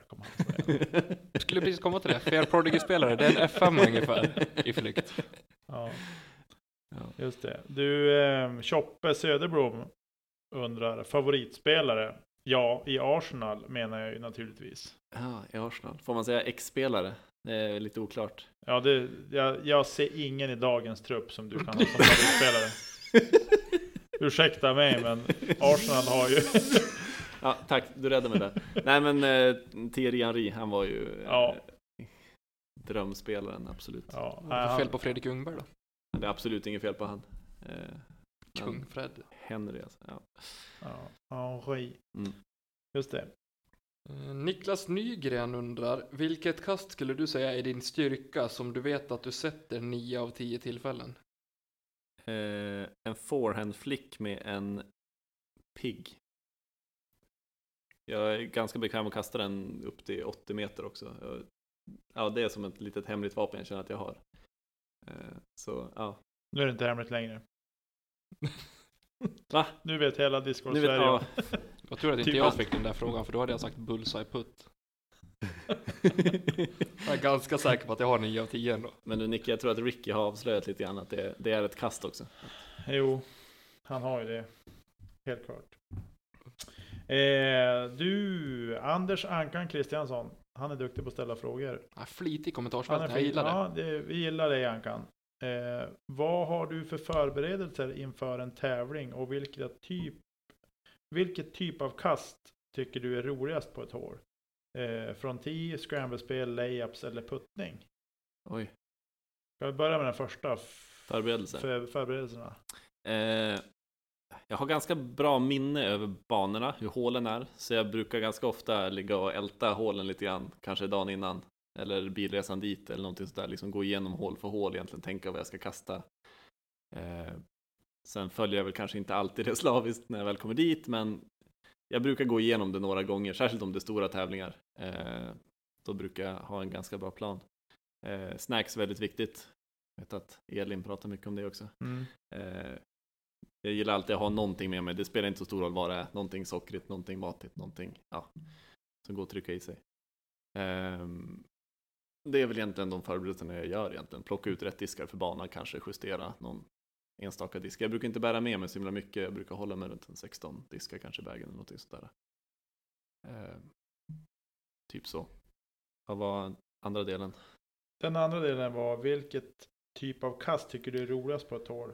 Ja, just det. Är det från tee eller scramble, layups eller puttning? Det var lite rolig fråga att, Ja. att han namedroppade scramble där också. För jag menar, det är aldrig roligt att scrambla. Men när man får till en sån här äh, S-kurva med en Firebird i en tight skog som lägger sig under korgen. Det, det är ju tillfredsställande att göra sådana där saker. Eller typ en, Otroligt vackert att se också när du lyckas. Ja, men det är ju fantastiskt. Eh, Men ah, annars, alltså från 10 har ju alltid varit min styrka förr i tiden. Så jag, jag gillar ju stora drives. Ja. Det är ju, Alltså här, man kastar ut i skogen så bara Yes! Nu får jag scrambla! exakt. Mitt favoritkast! exakt. Ja, Ja, men det finns en charm i det också. ja det gör det verkligen. Men det är, det är inte så att man ser fram emot dem. Det är ju mer så här att man bär med sig som minne att det här vart bra. Ja, men exakt. Och då är det väldigt skönt att ha en sån här pigg flick också kan jag säga, Ja. när man ska scrambla. Ja. Nästa fråga är från eh, våran egen Niklas Nyman. Eh, ska jag ta den eller? ja, ja, absolut. Vilket är det vanligaste felet du ser nya spelare göra? Det här var faktiskt den enda frågan jag hade råkat sett på förhand. Men jag, jag, vet, jag skulle vilja säga det vanliga, att man köper samma material som proffsen har. Det, det blir ju så annorlunda. Om man tittar på golf till exempel, finns ju inte en människa som ens kan få tag i de klubborna som proffsen spelar med, för de är ju så specialtillverkade och de är ju styva som järnspett och allting sånt där, och det är de ju av en anledning. Mm. Då åker man ju till XXL och köper ett startkit.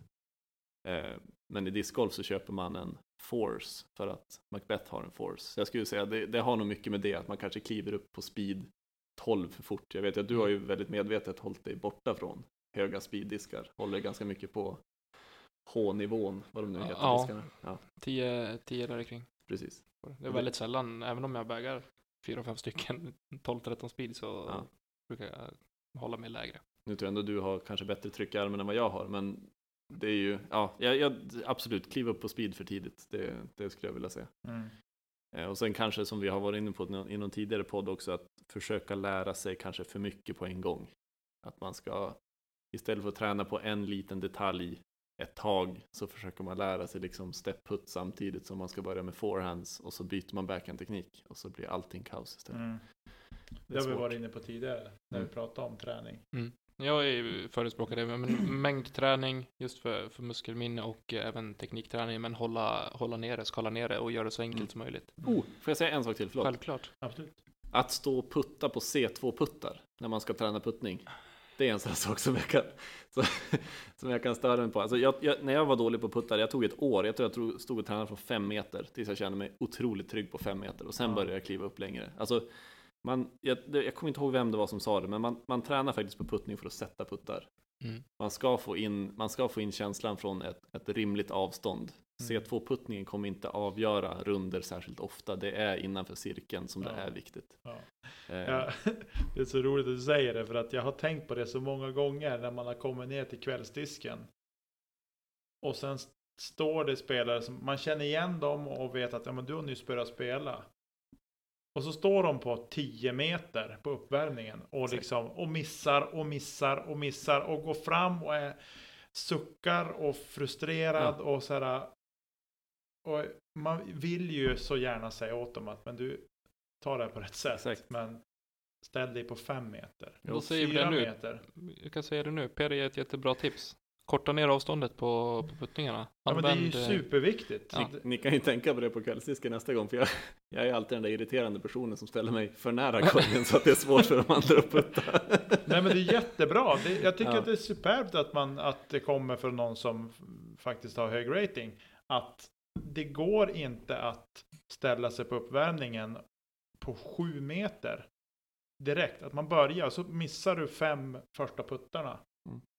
Och sen fortsätter man bara. Nej men jag ska sätta de här fem. Om man har fem putters eller vad man nu än kan tänkas ha. Nej men exakt. Ja, nej, det är... Nej, den sate som står och värmer upp med fem putters alltså.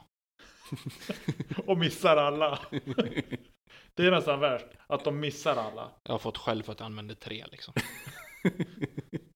Det är bra. Två. No your place. Ja. Just det. Eh, du Rasmus Andersson undrar, bästa skorna på och utanför banan? Oj. På och utanför. På banan, den kan jag förstå. Utanför, där får vi ha Ja, en det- diskussion. Dansskola. Kul, kul fråga. Ja. Eh, på banan, jag spelar alltid med någon typ av Salomon-sko som har, eh, vad kallas det du som är i branschen? En sån där, Gore-Tex. Ja, Eller men- snabbsnörning. Ja, snabbsnörning, exakt. Ja. Det, det är verkligen min grej. Jag, jag måste ha stabilitet, jag måste ha bra grepp. Eh, Mm. men jag tror också att det är lite grann för att man har spelat på ängarna där man, ja men cementutkast och skorna går sönder annars. Man kan inte ha vad som helst. Nej. kommer komma ett avsnitt om det här också eh, framöver. Vad Just. gäller skor Ja. för discgolf och eh, Tommy tipsar. Vi, vi, någonting sånt. vi, någonting det sånt. blir en, en spoiler alert. Mm. Att vi har ett materialprogram i pipen. Perfekt. Och-. Jag har ett kul svar nu på de här bästa skorna eh, borta, eh, utanför banan faktiskt. För att eh, det är så slaskigt här i Umeå just nu.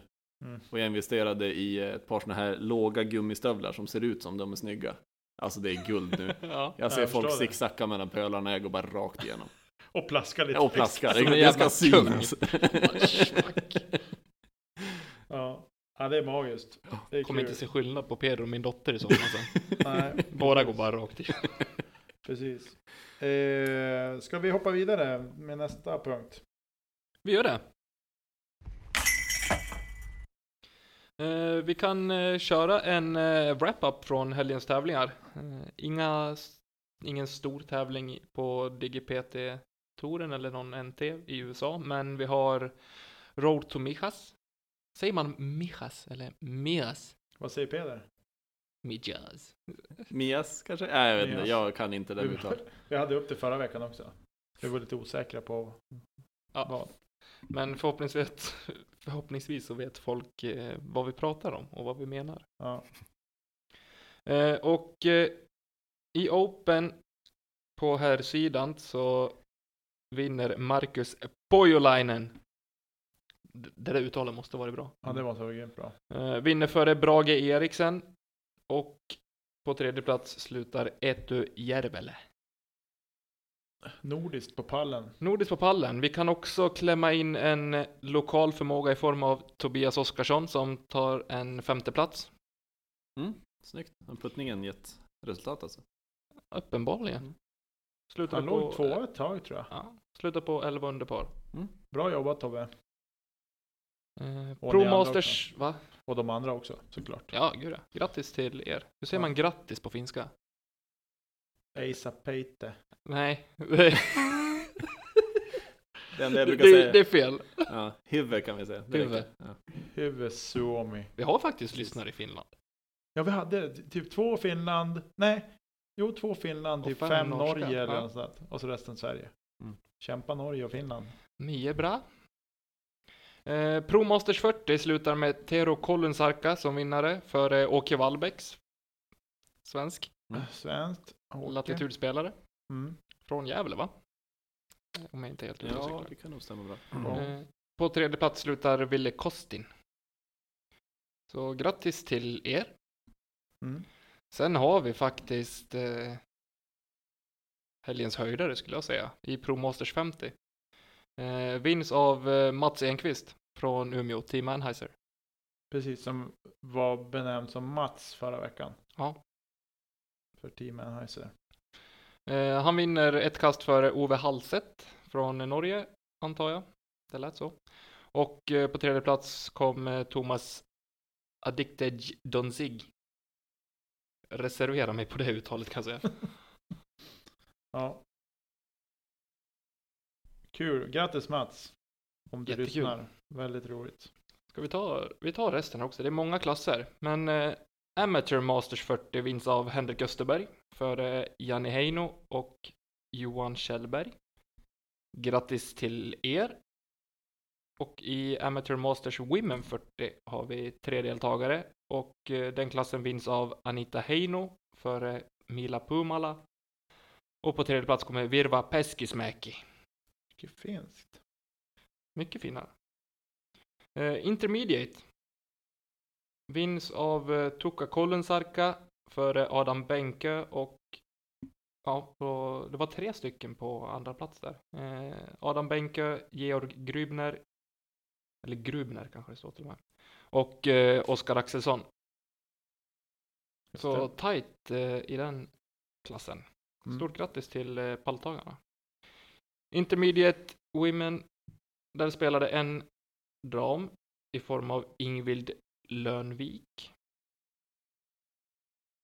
Så hon vann. Ja. Eh, och vi kan... Nej, vi hade ingen där. Nej. Eh, I Recreational så har vi egentligen den största klassen, 43 spelare. Eh, vinns av Didrik Fjeld Elset för eh, Umeås egna David Wiklund. Eh, och på tredje plats slutar Robin Bienkowski. Sen smiter vi in lite fler lokala förmågor här i form av Kristoffer Linkvist på fjärde plats och eh, Hampus Råde på femte plats. Mm, starkt. Kul. Jättekul! Mm. Stort grattis till alla på pallen och eh, stort grattis och bra spelat ni från Umeå. Grattis till alla som Absolut. fick vara i Spanien istället för hemma i Sverige. Ja, Men det är kul med snö. Mm. Eh, Det var Rod Tomija. Sen hade vi Hallandskastet i Falkenberg. Ja, shoot. Let's shoot. Open vinns av Linus Engdahl före Viktor Malmlöv och Johan Dennefors. Stort grattis. Recreational vinns av Marcus Håkansson före Robin Jonsson och Fredrik Skanse. Och avsnittets enda junisklass som vi tar upp nu är junior minus 18. Eh, vinns av Gustav Askengren före Walter Svanberg och eh, Malte Paulsson. Stort grattis! Bra spelat! Lycka till i kommande tävlingar får vi säga. Ja. Och kommande tävlingar ska vi gå igenom nu. Kör. I helgen Revolution Race Tour deltävling 2 Mm. Slottsskogen Mm. Vars är det? Göteborg Götelaborg. Göteborg Eh, Fyra spelare anmäld i Open Fem spelare anmäld i Pro Open Women Damklassen större än herrklassen, kul Intermediate har 14 anmälda och Recreational har 34 och Kul. Novis har 27 Det är ju Mm. superroligt. Härligt. Det visar ju att den här touren behövs. Verkligen, och jag tycker de gör ett eh, fantastiskt jobb på DG Events att eh, faktiskt eh, öppna upp för eh, nya spelare Ja, och eh, lägre ratade spelare. helt klart. Det behövs. Det behövs. Grymt, så lycka till alla ni som ska spela i helgen. Som sagt, Revolution Race Tour deltävling 2 i Slottsskogen, eller på Slottsskogen. Mm. Så är det fint väder i Göteborg kanske man ska ta sig en runda ner och titta. Ja. Det går dåligt Tommy. Vi har årsmöte på söndag. Det blir tajt och Ja, hinna. men det är ju klockan ett, du hinner ju flyga hem innan det. Det är sant, där sa du något. Faktiskt. Ja, vi kanske gör en, vi kanske kommer in, vi kanske glider in på ett wildcard. Kör en livepodd på 10. Livepodd. Livepodd på första tee. Ja. Eh, sen har vi väl eh, kommande DGPT-tävlingen, Waco Annual Charity Open, presented by Prodigy Disc. Oh, de har tagit över. Fjol var det, Dy- nej, var det fjol? Oh, i fjol var det Dynamic. Ingen som var. vet. Jo, i fjol var det Dynamic som var sponsor. För jag var inne och kollade hur banan såg ut. Jag såg Adam Hammes la ut en Insta-story när han var på, kan det vara en, någon NFL-match, tror jag? Där kring Texas. Eh, där faktiskt eh, den, ja, reklam för tävlingen dök upp på monitorn, eller på jumbotronen Mhm. som de har där. Kul. Det är kul att det syns. Eh, men vi har lite, lite tips att lämna in där. Ja, kör. Vad har du tippat? Jag har tippat i FPO har jag tippat att det går inte att ta någonting annat än Page Pierce efter, efter hur hon spelade förra helgen. Eh, Jag har så svårt att se att någon ska rå på det. Även om det är en helt annan typ av bana som ska spelas nu. Men nej, jag kan inte. Jag måste tippa henne som vinnare. När hon sopade i banan med Totalt. motståndet. Eh, Jag behåller Evelina på pallen, Salonen, som på andra plats, men vill sticka upp med Page Shoe på tredje plats. Just det. Ja, ska jag ta mina damer tänker du eller? Du kan få ta dina damer. Eh, jag har eh, lite omkastat. Eh, men jag tror att Blomrose blir farlig. Eh, och Katrina Allen är med på pallen och Page Pierce. Det är de jag, de jag tror på. Faktiskt. Inte tittat några resultat från i fjol men jag går på min dåliga magkänsla. Men till slut kommer den sitta. Ja, jo. Det har du kanske rätt i. Vill Peder sticka in med tips? Nej, jag har så dålig koll på, på vilka som ska vara med, men jag, jag, Blomros tycker jag är väldigt intressant. Mm. Jag tycker det, hon är väldigt duktig på att kasta Ja, bra, bra tryck i armen och väldigt bra tryck i armen. absolut. Ja, Vi tror på Blomros med andra ord. Jag tror det. Eh, På här sidan så tror jag faktiskt att eh, Paul har eh, tagit sig i kragen och går upp och vinner i helgen. Han är ju inte nöjd efter Memorial. Eh, tveklöst. Och jag tror att Rick är på gång och kommer ta andra platsen för en uppstickare i form av Eric Oakley. ja. Den var, jag blev lite förvånad när jag såg att du hade skrivit han Mm. faktiskt. Ska jag vilja jag tycker han, han, han spelar ju väldigt jämnt på, på försäsongen nu, eller på första tävlingen nu säsongen. Han inte spelar dåligt. Eh, så jag tror att eh, har han en bra helg så då är han med där uppe och fightas. Mm. Jag tänkte på Paul och förra helgens tävling. Mm. Eh, Ja, jag sa fel, han var på pallen. Men jo, han var på pallen till slut. Han lyckas ta sig dit. Men han spelar ju inte bra och jag undrar om han var hämmad av sin fot. jag tror inte det. Ja, Ja, de snackar väl lite grann om att han fortfarande inte kan gå på fullt tryck, men samtidigt kanske inte var så Det är höga stora Anheuser-kast han har problem med. Ja, sa han precis. själv. Men det är på putting greenen han sumpar det. Absolut. ja han puttade dåligt. Eller ja, allt är ju relativt. Men han... 85% Jo. C1X, men Jo, men ändå. 80 över. i. Man var lite förvånad över vissa missar han gjorde faktiskt. Absolut. Eh, ja, jag har ju Macbeth är med på pallen. Men jag tror att James Conrad tar det. Det är mycket skogshår på den där banan. Och han är ju erkänt duktig när det blir de kasten. Han plockar fram sin rocktrea och Naviar, sen eller Naviar. är han klar liksom. Ja, det är några Ace Runs på varje hål nästan. Eh, och jag överger aldrig Simon Lisotte. Men det är bra, Det har som bränts fast hans namn i min skärm. absolut. Ja, nej men jag, jag, jag ger inte upp hoppet på honom. Faktiskt. Ja, men det är bra. Det är bra. Jag är mest, sitter mest här i chock. Du tog ingen Prodigy-spelare med på här sidan. Nej, Nej, den enda jag skulle kunna få in där skulle jag säga är eh, Chris Dickinson, men jag tror inte att han ska spela. Ja, just det. Eh, Jag måste dubbelkolla det, men eh, men Kevin Nej, Jones då? jag kommer inte ändra. Ja, men nej, inte Nej. än. Nej, men Dickerson på den banan tror jag kan vara, kan vara farlig. Jag tänkte också Conrad, jag tror... Ja, jag satt och funderade. Så jag började tänka också på Michael Johansson. Så här, Mm. Han är ju smygduktig också när det är skogsbanor och sådär. Ja, sig. Men jag kände, nej, Ja, bra tryck i armen på den gubben också. jo, verkligen. Ja. Sen väntar man ju, ja, Eagle. Eagle, När ska. Eagle vinna? Ja, precis. Ja, ska vi, ska vi lämna tävlingarna eller vad säger vi? Jag tror det. Fortsätt eh, skicka in era tips till kedjautsnabblagmail.com för att vara med i utlottningen av ett presentkort på enheiser.se. Precis, det kommer vi med i nästa avsnitt. Japp. Och efter det blir det en livesändning. På Facebook har vi lovat. Ja. Det vill lotta ut vinnaren. Om det blir särspel, om det inte är någon som är helt ensam om att kamma hem det, så att säga. Precis. Men det kan vi också göra en livesändning om. Ja, men det gör vi. På något sätt. Ja, vi hoppar vidare.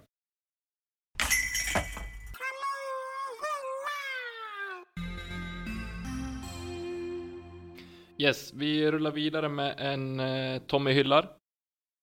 Och eh, idag vill jag hylla alla egentligen som ingår på gruppen Ska vi snacka discgolf på, på Facebook. Eh, där det kommer fler och fler inlägg från nybörjare som vill ha hjälp med att ja, men få formtips och kasttips på allt från ökad längd till vilka diskar man bör använda och kan använda och och så. Jag tycker att det är fantastiskt kul att se att det finns så många engagerade discgolfspelare där ute som faktiskt vill hjälpa till och se utvecklingen hos andra. Så det vill jag hylla. Fortsätt med det, men eh, håll det på en, en bra nivå. Ja, jag håller med. Jag håller med. Och är Eh. det så att eh, ni nybörjare faktiskt vill ha tips också så finns det ju certifierade discgolfinstruktörer i det här landet också. Mm. Som eh, många kan bli bättre på att marknadsföra sig själva tror jag. Ja, verkligen. Helt För klart. att få tips och, och råd och så vidare. Ja. Eh, jag väljer den här veckan att hylla ni som är på andra sidan. Inte sitter med oss i studion. Eh, ni lyssnare faktiskt. Eh, för att ni ger oss feedback, ni peppar oss, ni är positiva. Eh, trots en del stök och annat. Eh, med ljud och sådana saker. Eh, och att ni fortsätter lyssna. Det är superroligt. Eh, och vi eh, kommer ju fortsätta producera så länge vi orkar och har drivet uppe och så. Eh, för det, helt enkelt. Det betyder jättemycket och fortsätt ligg på. Vi, vi lyssnar inte heller på varje avsnitt i efterhand så vi vet inte alltid hur ljudnivån ligger eller hur skillnaderna mellan jinglar och så vidare är. Eh, Eller kvaliteten överhuvudtaget men vi gör vårt bästa och försöker verkligen få till det. Och vi vill höra när det, när det inte är acceptabelt. Ja. För vi sätter fortfarande höga krav på oss själva men vi jobbar efter förutsättningarna med den utrustningen vi har i dagsläget. Ja, precis. Peder, har du något du vill Mm. hylla? Absolut. Först ska jag bara börja säga att jag tycker att det märks en kvalitetsskillnad hos er eh, de senaste avsnitten. Det märks att ni tar till er av kritiken. Och jag ser ju vilken, vilken utrustning ni har nu också, så det, det tackar vi för som, från lyssnarens sida så att säga. Eh, men jag skulle vilja hylla eh, att det blir en till discgolfbana i Umeå. Jag vet att det har varit snack om det ett tag, men idag såg jag att det dök upp ett Instagramkonto som heter AC Discgolf. Så det blir en ny bana ute i Holmsund som det verkar.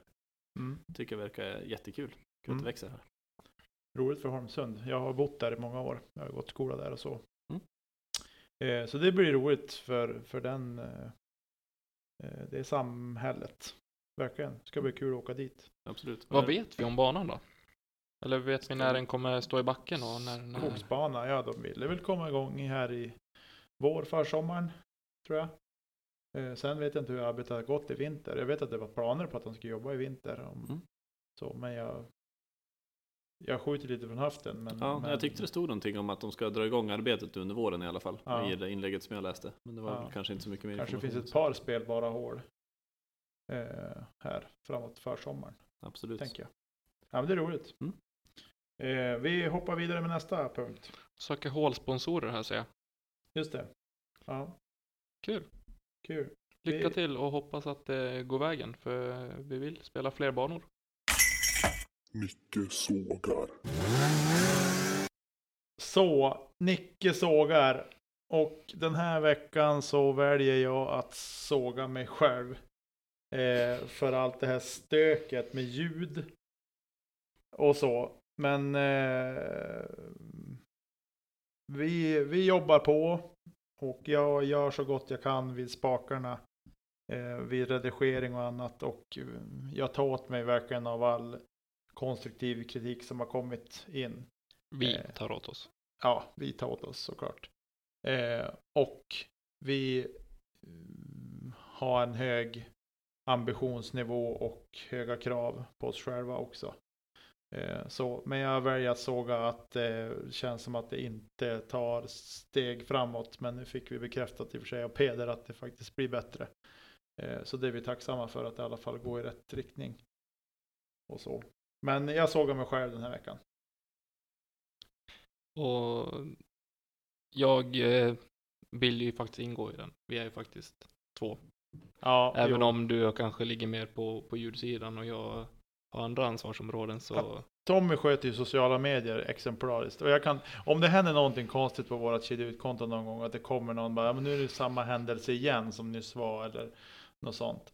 Så kan det vara att jag har varit inne och försökt vara 22 igen och gjort något. det är alltså inte jag som la ut bilden på Niklas när han satt i solskenet i, i Nej, fjällen i helgen. nej men det var jag. Jag kände att jag ville flika in lite fjäll Lite lycka. och sol och, och glädje. Så. Det är Eh, fantastiskt. Så att allt som, så allt som ser bra ut i sociala medier, det är Tommy och allt som ser mindre bra ut, det är jag. Tack för det. Men eh, ja, eh, som sagt, jag vill ju ja, men fortsätt, Jag håller helt med dig Niklas. Eh, vi, vi gör vad vi kan. Men min sågning den här veckan, nu så här i slutet på hockeysäsongen, så måste jag såga mitt eget Leksands IF och dess säsong. Eh, jag hade förhoppningar på att vi åtminstone skulle klara oss från att ja, slippa kvala vilket vi inte lyckades med. Ja, jag säger vi för att vi är Leksands IF. Min sambo påpekar här väldigt mycket att jag säger vi. Eh, men eh, ja, läget är som det är och eh, lyckligtvis har det ju sett bättre ut nu på slutet på säsongen så förhoppningsvis går vi in i ett kval och lyckas hålla oss kvar. Och jag hoppas faktiskt till er mina herrars stora lycka att Björklöven ska ta sig upp. Så ska vi ta en hockeytripp till nästa säsong. Du ska ha cred för att du säger vi. För det är väldigt många supportrar som säger att de förlorade och vi vann. Så du ska ha cred för att du säger vi. Tack. Faktiskt. I den här misären. Som du kanske, kanske upplever just nu. Ja, det var sådär när jag, jag har gått på en match live. Det är svårt att få till när vi har så pass långt att åka. Men förra helgen så var jag och min sambo upp till Skellefteå, tyvärr. Och, och tittade på Skellefteå-Leksand. Och det såg ju bra ut efter 20 minuter. Eller det fanns hopp i alla fall. Sen gick det åt helskotta. Men du man kan ska inte få... fara till Skellefteå frivilligt Tommy. Det måste man bara. Det är en regel. Man åker inte dit frivilligt. Nej, Det var min första helg tillsammans med min sambo utan barn. Sen hon kom så jag hade, det var Det var andra typ höjdpunkter. frivilligt. Ja, precis. Ja. Ja, men har du tur så kanske det blir några matcher här i Umeå då också. Det får vi hoppas. Mm. SM-guld nästa år. SM-final, Björklöven-Leksand. Exakt. ja, alltså på riktigt. Blir det SM-final mellan Löven och Leksand. Då drar vi ihop ett kedja ut konvent. Det gör vi. Ja, men vi är lugna med hybrisen nu. Det, det, det, är- det är en bit kvar dit. Ja, nu har vi jinxat. Mm, Förlåt. precis. Ta i trä nu Nick. Ja, nu tar vi ett det. Jag kan eh, slänga ut om Leksand åker ur. Då kommer jag stå i Björklöven-klacken en match nästa säsong. Om de spelar SHL. Okej. Avsnitt 9, kom ihåg att lyssna på det. Så ni vet vart det kommer någonstans. Peder, vad har du för sågning? Det här har jag väntat på med spänning. nej, nej, men jag tycker lite infekterat ämne kanske, men det är ju det här med spelare som har hörlurar i öronen när de spelar discgolf. Jag, för mig så hör inte det hemma på discgolfbanan. Så du Eh, gillar inte Jordan Castro? Jag, jag vet inte vilka alla är som spelar. Han brukar men- ha sådana lurar som du har på dig nu. Ah, Okej, nej, Fast- det är inte bra. Nej, men inte. Jag kanske lite- opraktiskt känner jag. Ja, verkligen. Men jag kanske är lite konservativ som kommer från golfvärlden också, men det finns väl ingen koncentrationssport i världen där man tillåter sådana saker. Jag tycker bara inte det, det är inte idrott. Det ska inte, allt ska inte behöva vara som på träning. Det är faktiskt tävling när man är ute och spelar. Eh, Ljuden håller från med. naturen hör till. Jag håller med. Ja, Hur ska man annars höra att man kastar kedja ut? sånt. Ja. Men om man ställer motfråga då, om eh, det har ju varit uppe på tapeten lite grann det här med rangefinders och pinfinders och sånt. Vad tycker du om det?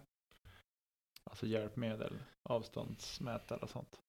Ja, vet inte. Inte jättepositiv om jag ska vara ärlig faktiskt. Men samtidigt när man spelar på när man spelar på nya banor. Ja, nej, jag vet inte. Det är lite både och. Ja, för spelar du på en ny bana och det är tävling, Då ska man kunna banan. då ska man kunna banan. Absolut. Alltså man ska ha gått ett varv innan. Ja, nej, men jag är inte jättepositiv till det. Absolut Nej. inte. Vi är, vi är överens du och jag. Alltså. Ja, bra. Konservativa sån. gänget. Jag vet inte hur man gör i golf. Där har väl Cadden skrivit upp alla avstånd på jorden i sin Nej, lilla han bok. Så det är väl brukar fusk väl det stå också. med rangefinder ganska ofta. Ja, ja kanske. Det såg jag i helgen på Ja.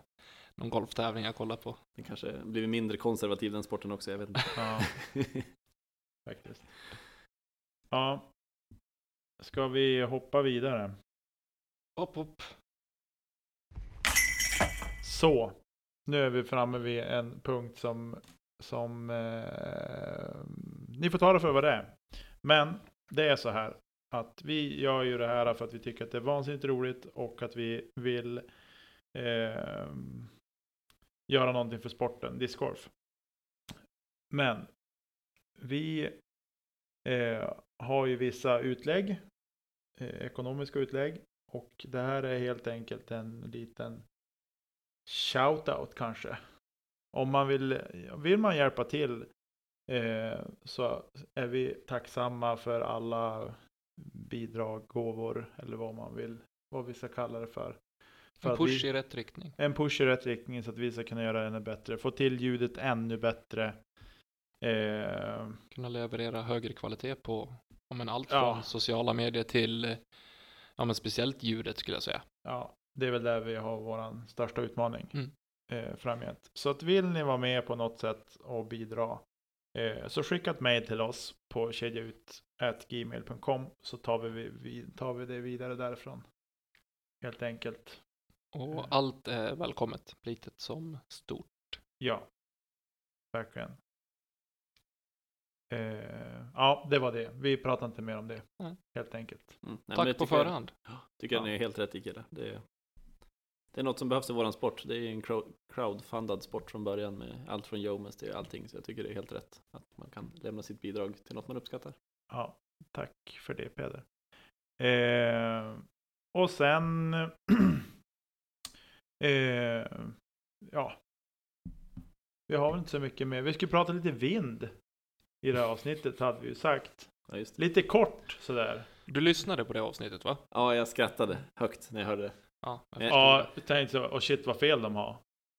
Ja, exakt, det var det. Nej, Nej, då. Nej, men jag tyckte det var lite kul när ni sa det just det. Och ja, Hampe reagerade på samma sak, att det är inte vind jag kände var bra, för det är ju regn. Det är ju skitväder, det är då Peder är bra. Men det blåser lite när det regnar också. Exakt, när alla andra sänker humöret så jag går runt och skrattar åt att det regnar. Tycker att det är lite kul.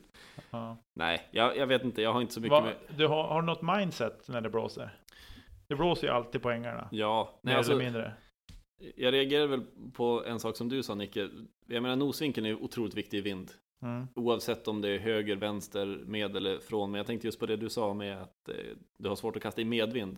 Mm. Jag tänker jag kan säkert bero på att du kastar lite nose-up. Ja. Och att det liksom, då hamnar ju disken i någon typ av vakuum, höll Ja, på att säga, ju- ut tidigt ja. liksom. Mm. För det finns ju inget bättre än för en distansbåge att ha lite sned medvind från vänster. Få, få upp magen lite grann så att den syns från vinden och bara Ja. trycker den framåt.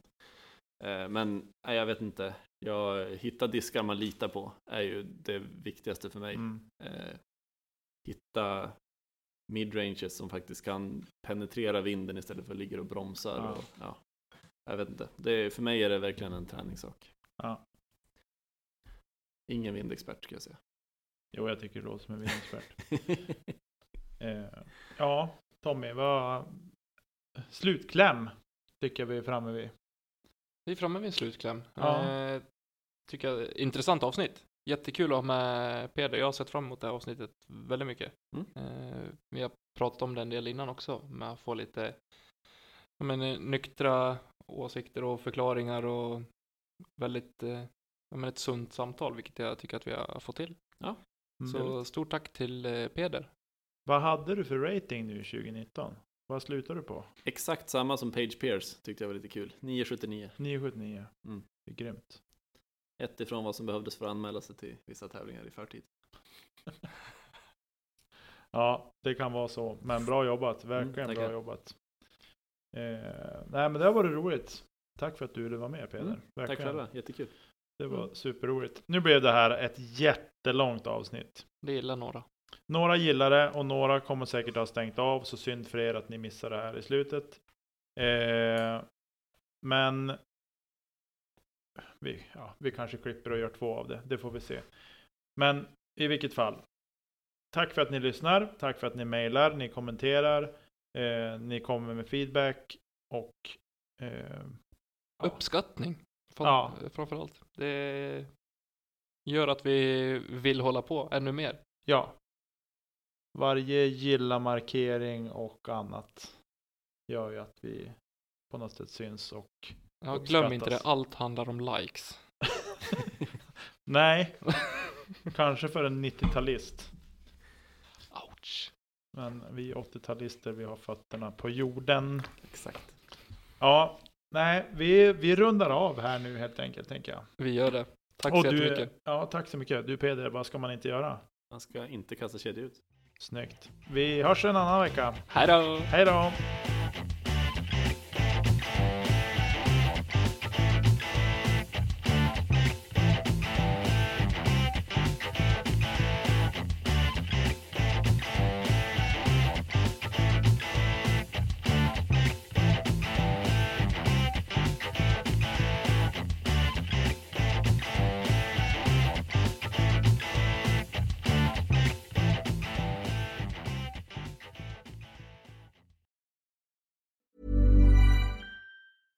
Ever catch yourself eating the same flavorless dinner three days in a row?